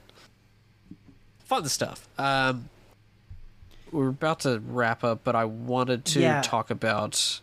We talked about uh, the crawling scene, which is terrifying. The Cheryl interview is terrifying. We have not talked about my favorite part of this movie, which is maybe one of my the scariest things I've ever seen, and it's still so effective. The home invasion scene is Yeah. just Crazy. So good. Crazy. it's that's the part where the mask is actually scary. Every other time, it's kind of goofy. Well, he's like wearing like a sweat, like a sweatshirt with a hoodie. Like it, like it's wrong. It's almost like it, it's out of place. But it's not. There's no like Shakespeare f- like collar. like- Right, I was about to like say that, fluffy too. collar. Like it's much better. Isn't it? no fluffy collar. Isn't it like that's when you can only see the mask in the reflection in the mirror? No, you see Uh, it. Or is it? i- Is it Well, okay? when he kills that's when I her only friend or noticed it. boyfriend or whatever, that's Boyfriend, He yeah, turns yeah. up, which in the leaked version, like the light slowly illuminates his mask, and then he. But in the official Uh-huh. version, it just like cuts straight to it, like almost a jump Mm-hmm. scare. But the slowly illuminating that definitely reminded me of like Halloween, whenever uh, Jamie Lee Curtis is like backing up, and then Michael's mask like very slowly goes into light behind her. I mean, yeah, that's like the, maybe the best shot in horror history. Yeah, it's up there. Um, but yeah, the home invasion scene just, I mean, it's just a very primal, terrifying scene that he is there for several hours without them knowing. He's so close. Yeah, like the, the part where he sets up the video camera when she's about to get out of the shower and hides in the closet. And the entire time you can just see barely part of his mask through the entire scene. It's just so chilling. So fucking scary. And then what uh, I remember seeing this part in the trailer and it was just like that's illegal. You can't do that. But after he kills her boyfriend and just turns around and sees her there and then she's just running away while he's running to her it's just like this primal fear that I don't want to see it from shadow? Yes. Mm. Where she like he bashes her head in. It's so upsetting. Mm-hmm. Yeah. it's very much like He's like grunting. like the- Like he's Yes. like obviously sexually like turned on. Yeah, it's it's the thing of like if that was just like regularly shot like a regular movie, it probably wouldn't be that scary. But being the, the fact that you're in his point of view, it's just like I don't want to be there. I don't like hmm. like I imagine myself like thinking of this scene as somebody who grew up where I was just like my kitchen late at night is the most terrifying place on earth. That scene is just amplified of that. It's it's entirely It's really like up. And that's that- where you get the that- Halloween inspiration for sure. Yes, yes, yes. certainly and it's like that that idea like when you're you have the house to yourself and it's like really late at night and there's no lights on Ah, ah! like, it's like that's it's that amplified it's it's it's very I almost just squirmed. it, it's it's very great um and that's why Clay watches them yeah, in the morning. I, I that yeah that's right that's broad daylight no i love that home invasion scene too it's yeah it's it's just like the the patience of it all like like when they when they kiss and it's like out of the shower she's in the shower When he's so uh, close to the puts camera down like Like, he's, like, all right Dangerously above close. Yeah. My, my girlfriend said, "Bold motherfucker." I'm just Very bold. Uh, yeah, I, yeah um, Oh, I will say is maybe his plague mask isn't that scary besides in that scene, but I will say that the mask he makes Cheryl wear is just Oh, it's horrible. My girlfriend It's- was freaking out. Like it's that's ter- like awful. which that reminds me of like a Michael Myers mask where it's like this was a mask that you like fixed up afterwards to make it look even creepier. And Well, it's like a doll mask. It looks like it was cut out from a doll. Like yeah, no, Yeah. like you said though, but it was also like specially created for her. Um Mm-hmm. no, I mean like yeah, if it's like just like porcelain and like oh, it's also like a not uncanny valley, but it's somewhat close to a human face. I think that's why it's Yes. so fucked up. with Yes. like the long nose thing. It's just like it's obvious that's just not like a thing. Like there's no person Yeah. who looks like that. Yeah, I see those motherfuckers at the medieval fair. They're nerds, and like I'm not Right, scared of you. Yeah. Um, but yeah, it's just in general. This is uh, I will go back to this, even though I'm, I just because I don't I. I try not to be the person where it's just like, well, it's not the best movie in the world. It's just like not every movie needs to be. It's perfectly No, great. that sometimes this movie three, is three and a half fine. out of five is pretty cool. Yeah, there will there will be movies that I'm just right down the middle that I can't stop thinking about. There's ten out of ten movies where I'm just like, that's great. I don't really think about it that much. So Mm, right, right. That's that's interesting concepts. I'm yeah. there's I was about to say there's a point in my life now where but it's more so the thing of like I will take any moment that sticks with me wherever I can get it. So mm-hmm. if it's in a terrible movie but there's something that's shimmering through, it's just beautiful that even if there's something it doesn't have to be the best or the worst. It can be anything in between, but as long as there's something that sticks with you, it doesn't matter if the whole product isn't the best thing ever because that alone once you've seen enough stuff and it's just like there's a lot of things you watch and you're just like i guess i've seen that. I don't remember anything. But if mm-hmm. something has even one scene that kind of sticks with you that that's pretty wild and this this movie has plenty and Yeah. there was there was plenty of plenty of plenty of nights in high school of me being like oh i'm gonna go to sleep and i got school in the morning and oh i'm just thinking about cheryl dempsey at the end of this movie i'm not going to sleep that's great Yeah. just terrorizing When it, she that was po- that girl's throat. That shot. Oh.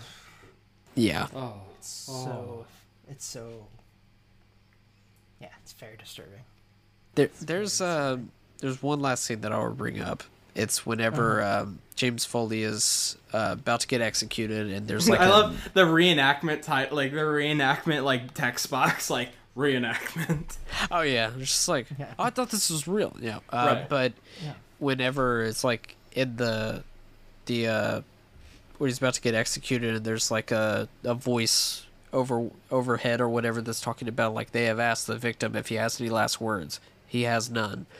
and that's it's going from like the recreation to like very quick snaps of like the real footage where Oh, there's yeah, like, like the real a woman with a like, yeah, bag the over her head for like three seconds. And it's just like that type of stuff is just i don't know what it is. It's it's it, the, the the creepy overhead voice and then these just random snaps of videos that we don't see anywhere else like a woman crawling away from the camera from this guy and a woman with a bag on her head and where it's just like there's so much that we are not even scratching the surface of and that's Yeah. scary stuff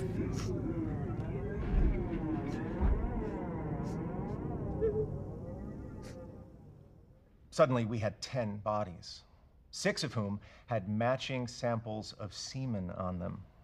Then we had a breakthrough. At one of the victims' apartments, we found an unwashed glass of water. It had a fingerprint and DNA from the saliva.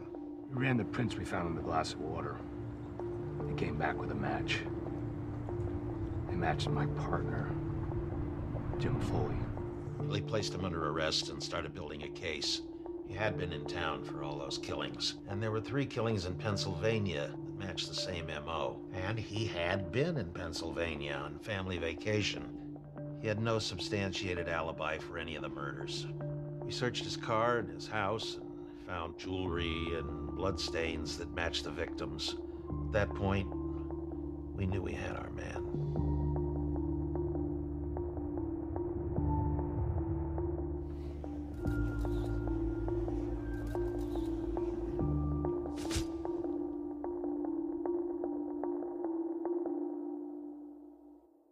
When they came and arrested my dad as the Water Street butcher, it was devastating. I couldn't sleep, I dropped out of school, I became a freak even to my own friends.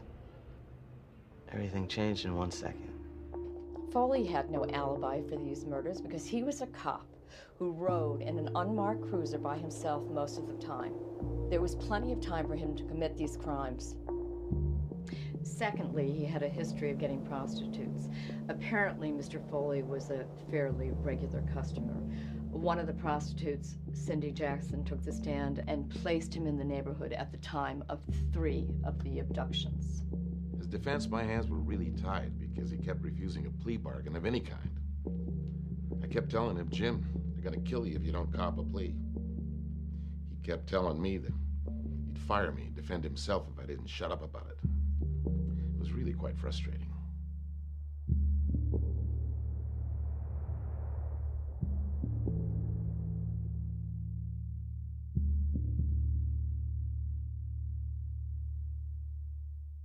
He was my father, so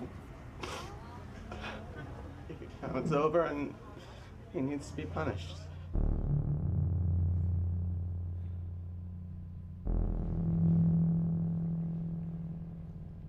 Think that your life should be spared because we are not like you.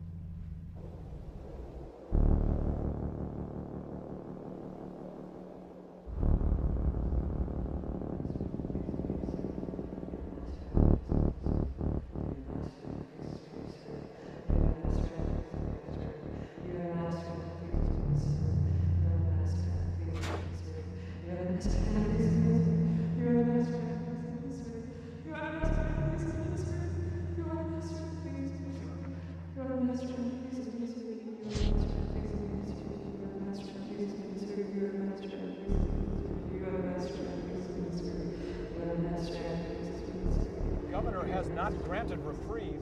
James Foley will be executed within the hour.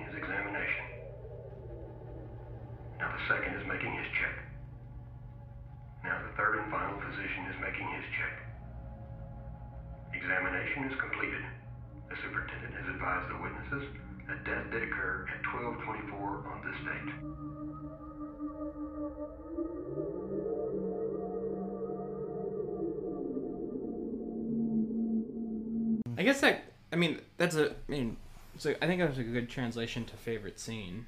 Um and I'm gonna beat both of you. And favorite is actually a rough word to use for this scene, but I- I'll say the most effective scene for me, and it's not gonna be a surprise. At least this isn't most rewatchable. Scene. Oh my god. Uh, the Brit the British woman being picked up in that car. Um, it's Yeah. one Yeah. of the best like one scene. Really, really amazing. I forgot that there's there's a really quick there's a line that made me laugh and it was not meant to be funny, is whenever his his shtick is like pretending to be a cop arresting uh, sex workers and whatnot. there's like a one of the news uh one of the news clips or whatever. It's just like local officers are asking local prostitutes to stay off of the streets Oh, this week. And I laughed so, at like, I that was like, too. what? We were. I, I thought that was such a funny line. They're like, "Hey, fellow, you know, local prostitutes, get off the streets. Yeah. Go do do do some work at home. Yeah. Um, Eat your vegetables. I, it's Yeah. so funny. Um, That- no, that made I, me laugh. The scene but the scene of her getting picked up in the car i mean there's so many moments that are just deeply troubling i think the one that got me was when he casually says okay let me make uh, let's i'll make you a deal if um i'm gonna stop the car and we're gonna get out and i'm gonna rape you and if you don't do anything dumb i will i th- i will let you live and I will let you live. Yeah. the how casually says like then I'm gonna rape you. How casually he says that is so fucking chilling, and then her like her mm. almost blank face having having to say, "Okay," like it's heartbreaking, and And then and oh. then isn't it like around that time when when it's like you didn't think I'd put door handles, did you? Yes. Like I'd Oh. like, leave the door handles on. And he's like, I'm oh, not just, you're can't. just gonna let me do that to you. And she's like, Oh yes, I would. And what's creepy about that, even, even if we did get the follow up scene of him crawling up to her and whatnot, if it was just that scene because he gets out of the car and she starts screaming, and then we have a, a camera shot of him, you know, just aiming the camera at the back seat from outside of the car. He never does anything else, and then he places it on the car and then he walks away. it almost it- looks like he's gonna take a piss. Yeah, it, I've seen this movie many times, and I hmm. don't know what he's doing. He could He's be, you pulling his dick out either way. He's either taking a piss or hmm. gonna do something with it. Like more than likely, but just the way that that's framed. No, it's very or ju- bizarre. yeah, it it stayed with me for a long time, and then you still have her screams in the background. It's very, oh. very upsetting. It's um, I've seen a lot of this movies. movie up a little more. I I've seen a lot of movies and I've seen like some great like amazing one scene performances like an act like some of the most celebrated actors in cinema history will you know like come in they do one scene then they're not in the rest of the movie and they're just flat out fucking incredible. That's one of the best one scene performances i've ever seen and i don't i have no idea what her name is. Ah, That's right. It's like go i mean because find out. and that must have been just uh i can't even imagine being an actor in that having to do that scene. Just like it's she's asked to do something herculean where she, it's like only her face there are no cuts there are no like there's no like jiggling the camera or moving it differently it's just on her face for like five minutes and she has to be the one reacting to the whole fucking scene. And she has to completely show the en- entire arc of her character's um, like mental like you know what's happening to the character like internal character development and she has to show in a complete arc of what that character is going through just by just like her face. It's also like with cheryl and her and how she acts through that mask and her eye acting is also like amazing.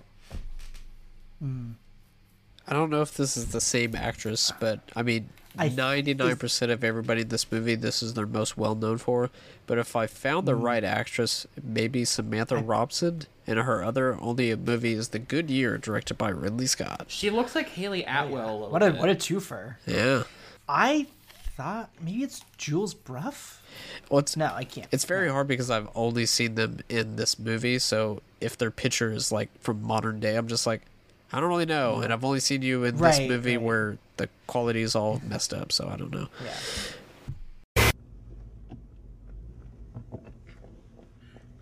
Hi. Hi, you having some car trouble? Oh, yeah. My car just died. I don't know what's wrong with it. Oh, you need me to call you a tow truck? Oh, officer, thank you. That would be great. I've been stuck here for over an hour. You know, you you really shouldn't be out here by yourself with that Water Street butcher on the loose and all. Oh, I thought he just attacked prostitutes. Hey, look, there, there's a gas station a mile down where you'll be safe. Let me let me drop you there, then you won't have to wait out here alone. Yeah, you wouldn't mind? Not at all. Oh, thank you. Okay. Wait, I I have a, I have a lot of stuff up here. Would would you mind jumping into the bag?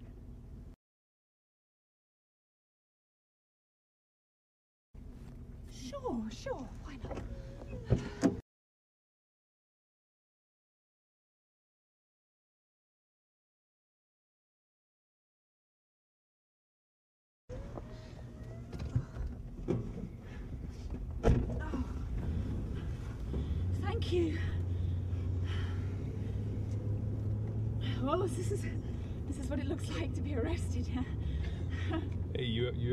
arrested? Not that I care to admit to. oh, I once got arrested for drinking underage, but that's it.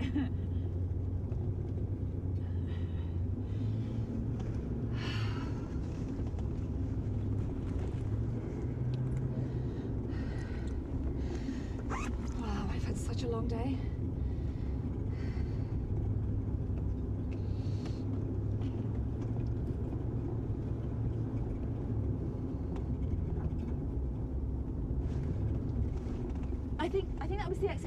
Station.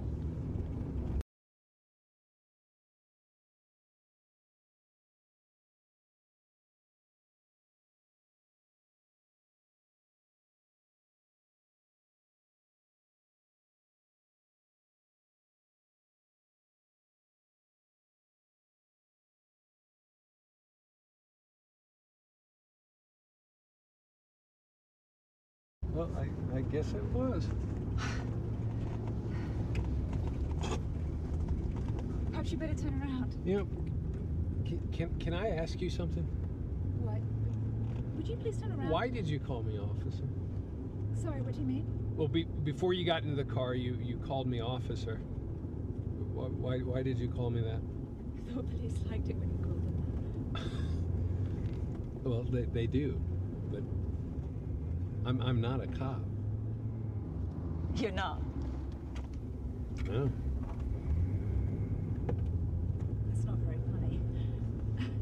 Well, I'm not trying to be.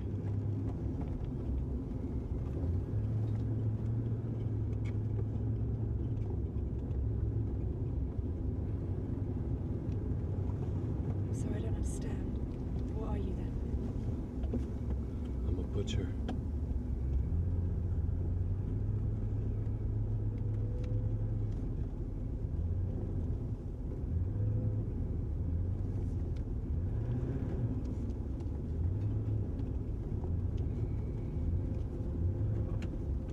That's not very funny. Yeah, no, it's not. You shouldn't get into strangers' cars.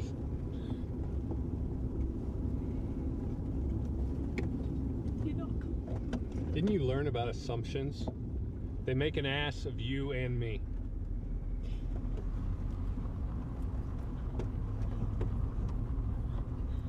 Where are you going? You'll see.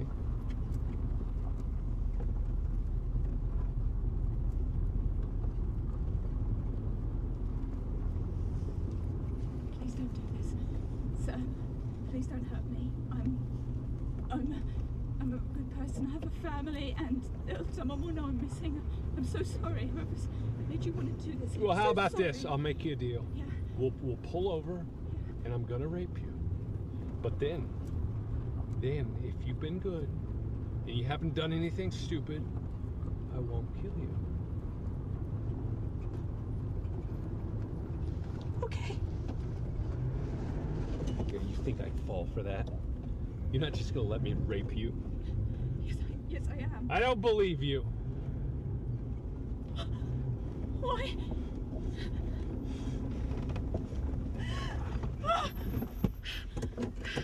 You know, to be perfectly honest, I don't think either of us are gonna want you alive for the things I'm going to do to you.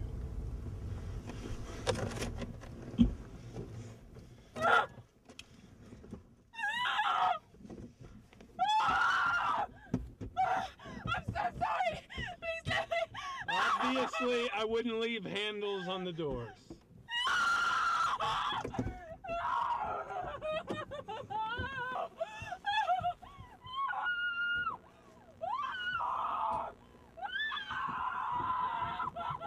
Somebody help me!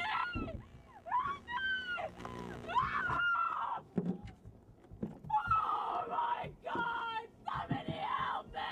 Help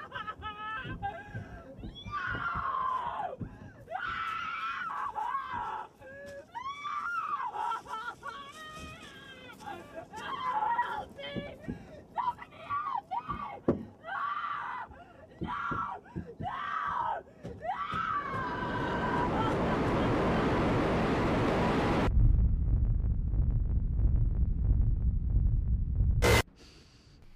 I love I love the the quality of it too, and the camcorder stuff.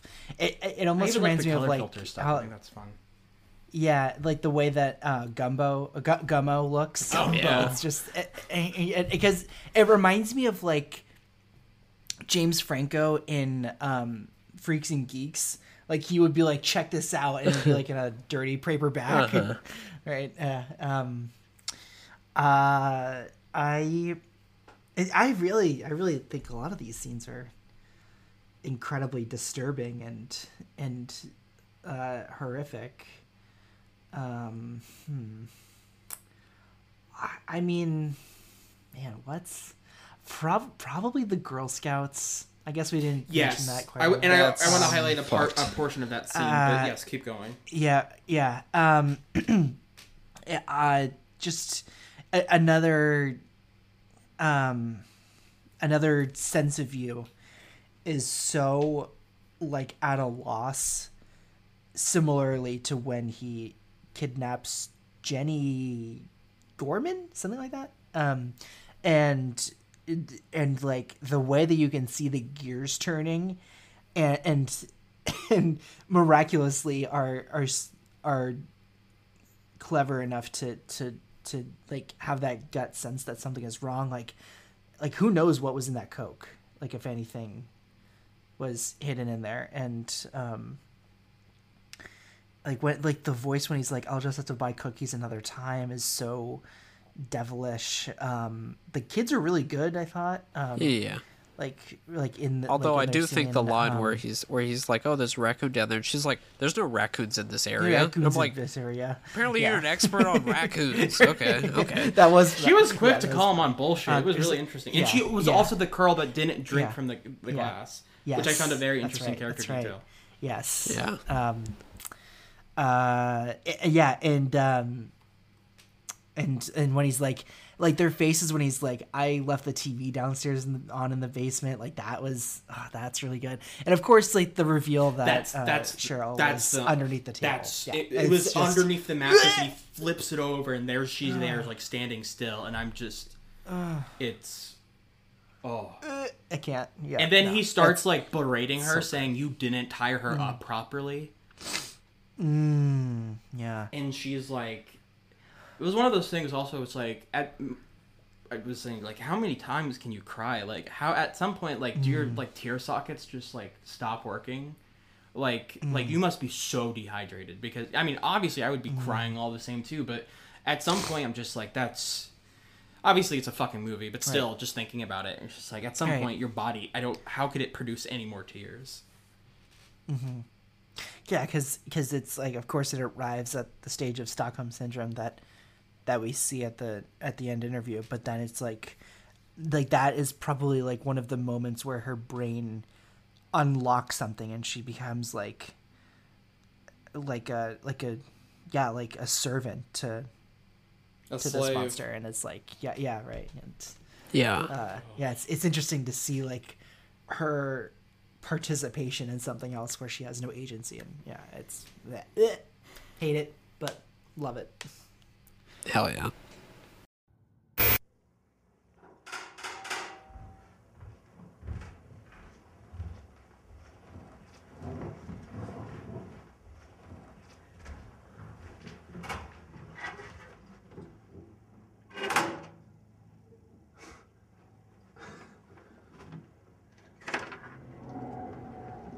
Hi, uh, we're selling cookies. Would you like to buy some? Uh, sure. Sure. Why don't, why don't, why don't you come in? Mm, we're not really supposed to. Well, that's smart. You know, there's a lot of weirdos out there, but I'm a policeman, so it's okay. Okay. Okay. Come on, man.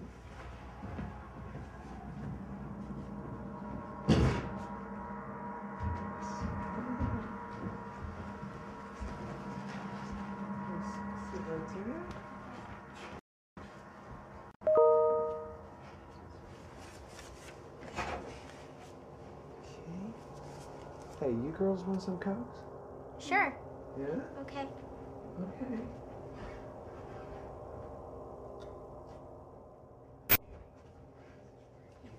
Thank you.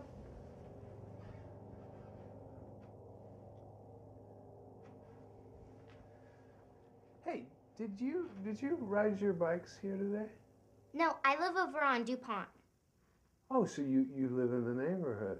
Yeah. Huh. I don't. I live over by Central.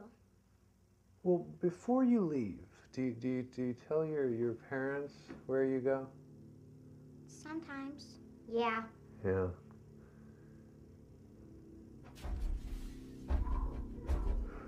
What's that? What? I thought I heard something. Oh, well, I, I left the TV on in the basement. Oh. You know, it sounds like I'm not going to be able to get cookies today. You know, I get a raccoon in the basement sometimes. There's no raccoons around here. Sure, there are. Hey, do you want to see the raccoon I got in the basement? Sure. Well, he's awful mean. I don't believe you. I want to go. You know, I'll have to get cookies some other day. Why don't you let yourselves out?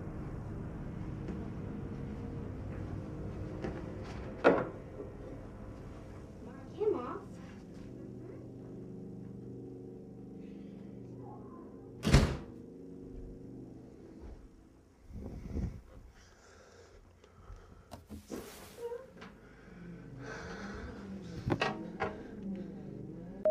Sounds like something got loose down there. I'm sorry, Master. I thought that it was tight. You felt pity for it. You tried to let it go. No, no, Master. I would never betray you. This is your fault. No. Did we did we did we go through all the tapes, or is there, there's a few that have are actually missing, but uh, maybe Seven. maybe next horror month we will we will discover that I guess. Right.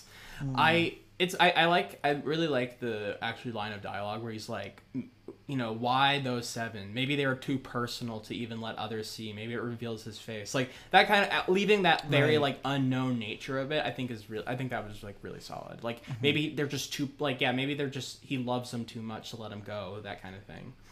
Um, mm-hmm. I found that that was like Kev, did you say your scene? His favorite scene was Did the you say your woman in the back Yeah. seat. Mine No, was the home, favorite. home Oh, no. invasion. Home invasion. Yeah. yeah Oh, the home invasion. Oh, I see. I see. Gotcha. Um, and I guess I guess one more note. You know, it's like it is unfortunate. Like the ending interview when he's like, "You better not put this in theaters. He'll be there." And then the movie never went to theaters. I know. It's, it's like I it's a bummer. Yeah. It's, Maybe that was that would have been reason. a great. Uh, Maybe they're like, no, right? he might come. Yeah. yeah. Like he doesn't exist. and Jim What are you was, talking about? shivering. He, Yeah. the, the person said Uh, he was going to be at the theater, and we can't let that happen. Spe- speaking of that, a trivia fact that was in the interviews was that they like screened it before it actually came out at uh, Ain't It Cool News's Butt-Numb-A-Thon. Oh my But- god! Hell yeah. But the people that were doing it was like, "Oh my god, this is real," and blah blah blah, and it had like a disastrous screening, like terrible. And then it got pulled from theaters, and the director was just like, "I don't know if it was because of that, but who knows?" I feel like Why they was the know, screening so bad? Did they just not like it? I think it was like at a 3 a.m. slot, and Oh, after they were like, "Oh, this is idiots. real," and after like five minutes in, people were just like, "This isn't real. no, this you isn't. lied to us." We would have heard about this on national television. Yeah, and uh, Yeah. apparently the Killed, like, director was people. there. Apparently the director was there, and MGM was like, "You can't do inter- you can't do Q and A's because we're not going to say it's real, but we're not going to say it's not real." So, but then the organizers were like, "Oh, there's going to be a Q and A," and then after like after the movie screened, he just like fucked Yeah. off because he was like, Right, "That was terrible." And that's like, and that's like a shitty feeling that it's like you're being, like your movie is being like misled with its marketing. I, I hate always learning that, like, especially with, with how many like examples. Well, I mean, like are there are this decade, cool, but- like there are cool, like the Blair Witch thing is really cool. That like they were like, oh, it could be real. Right. Um, Right. But if that, but that doesn't mean all those kind of same movies have to be. And obviously, this one is very much obviously like when they show the Ted Bundy interview, it's like, okay, obviously this Oh isn't God. fucking real. well, yeah, Uh, no, it is. yeah. His name is also his Um, name is Theodore. He's a It's human being. Theodore. Theodore, yeah, Yeah. right. Give him a name. Um, but this is the second mention of Ain't It Cool News that we've had lately, and a 3rd I'm I think really might sorry. just give us a bad omen. Uh, let's let's you know. let's like find, try to find a way to reverse that. But Kevin, thank you so much for Thank you for having me. the pod. We love having you. You are, I don't know. We'll find like a blank check guest comparison to you. Like we always say, uh, you know, I was trying to think of like comps to like who we have and. Uh, I don't do that. Are you like the are you are you the JD Amato of? Oh no. I wish because uh, he I- I rules. don't know. Remember that? T- Yeah, remember that time yeah. he brought the envelope and uh, Oh, it's the Yeah, best- that one of was the best awesome. things Fucking ever happened. phenomenal. Why did they keep making episodes after that? yeah, that Um, that that's great. Uh, yes. Uh, the Alex Ross Perry of exiting. Um, Oh. you know, uh, we can. in this in the same way ever where if I ever made any movies, they would also be shitty. But on a podcast, I'm great. Yeah. yeah. Yes. Um, But yes, thanks for having Yeah, me. thank you for being here. if you ever, we- if you ever just be like, uh, actually, we should have three hosts. You know, just just hit me up. Um, yeah, check out everyone. Check out our past episodes with you, Blair Witch and Bachelorette. It's a shame we couldn't continue the B alliteration. Uh, I'll come back. Yeah. I'll come back. yeah, maybe next. Yeah, think of B movies while you're while you're gone. Um, yeah, promote almost major. Go. Oh, uh, let's see. This drops, we have just finished. This drops in like three weeks. Okay, yeah. So by the time this comes out, our last episode of our Lionsgate miniseries is finished. Um, for those of you who don't know, Almost Major is a podcast where we talk about many major studios and the films they release. We've gone through Artisan. We just recently wrapped up on Lionsgate. And right now we are probably doing an intermission episode. And then we are starting up uh, doing 1980s New Line Cinema. And Clay will be joining us. And yeah, it's going to be lots of horror, lots of early action, lots of genre movies from the early 80s. Uh, our past two miniseries have definitely been from 98 to 2004, so it's going to be good to kind of jump back a few few years to see what that's like. But yeah, it's been great. Y'all have, uh, Jack's been on a few times. Clay's going to be on. It's going to be great. I love it. Love my co-hosts. Love y'all. Just talking about talking about talking about movies. What more do you want? Love fest. What more do you Love want? fest. Movies with friends. Motion pictures is what I like to call them. But uh, Motion, yeah, yeah, the picture. The, yeah, yeah. We love. Hey, see you at the movies. the movies. The movies. Um, I can be found on Twitter, Jackie Draper. On Letterboxd, Jack Draper Seven. My writing on film can be found at the Boston Hassle. This movie, in its official version, is on Tubi. In the leaked version, is distributed by Shout Factory, where you can buy. No, it's not on media. chat. The leaked version isn't. Is it? The leaked version is on Pirate Bay, probably. Right, right, right. ah, Yeah, Okay. yeah. Yeah. I tried to, you know. Yeah. What is the is the uh, the the version that's on Tubi's? The- yeah, that's on the Blu-ray? official version. Yeah. Right. Okay. You can't Okay. unknowingly watch the leaked version unless you are going right. through nefarious regions. Yes. yeah. Unless you are uh, actively seeking it out. Yeah. Um, and uh, next episode, we uh, uh, went through the past guests of Almost Major. Uh, Ariel Schaub's Power will be Uh, she's the best. for Escape Room, 2019's thriller. Good movie. Good movie. The Um, sequel Good movie. also good. It will be it will be Better my first movie, the watch. sequel. First watch But still for, good movie. for me. I'll I'll watch both. I'll watch both. Tournament of Champ. There's like Um, five versions of the excited. sequel though, so I don't. I don't even know Oh what really? to tell you. Oh. Oh wow, man, it's too many cuts. Have you guys ever done an escape room? Yeah. Uh, yes, it's- one in cool. Indiana. It sucked. Yeah. It was like, oh, that was fun. Wait, I have to pay for that? No, it wasn't worth apparently, that. apparently, I went to a bad escape room. Like after that, like my friend was like, "Oh, I've been to many. This that one sucked." And I'm like, "Okay, I guess I haven't been to a good one though." I think there's a lot of them in Portland. I went to an escape room once where it was me and this other guy chained to a pipe, and there was a dead guy in the middle of the bathroom. and then uh, so funny. I was only able to escape after I sawed my fucking foot off. That that Mm. sucked. Um, Oh, Cary Elwes was there, like, "Hey, me Um, too." Yeah. yeah, that's true. Game over. Um, I guess it's this is when I tell you that we're gonna tape that episode in an escape room. Is that is Oh, that okay? boy. We're gonna solve one and and try to That'd be good. a Yeah. from. Um, but uh, everybody go listen to the Tammy Faye uh, episodes of Almost Major, Oh. the RX Miss episodes of Almost Major. Yeah, listen to the Eyes of Tammy Faye Cecil B. episode so that you don't watch that documentary because it is dog water. Yeah. Um, ass.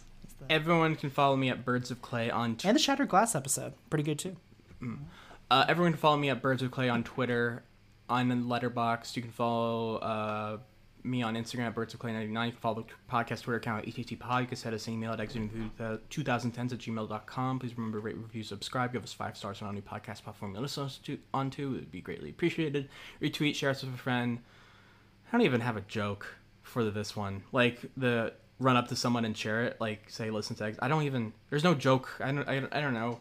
Run up to someone. Listen to Almost Major. Run up. Run up to someone in the middle of the street with uh, an apron and um, uh, some what? Oh fuck! How did I forget? Some clamps? Tongs. No, To- tongs and Tongs. just like, hey, hey, I'm interviewing.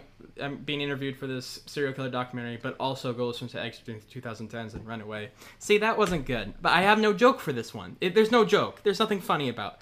Like, there's no joke. If Um, you see somebody, give them the first, the fourth, the first half of this podcast, and then go to another district of the state and give them the other half. Oh, of okay, it. well, that's funny. There you go.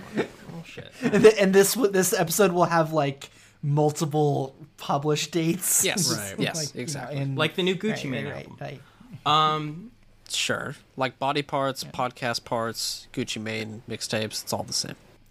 Uh, it's an album, sir, not a mixtape. Um, be good to yourselves, guys. Stay safe, and we'll catch you next time on Exiting Through 2010.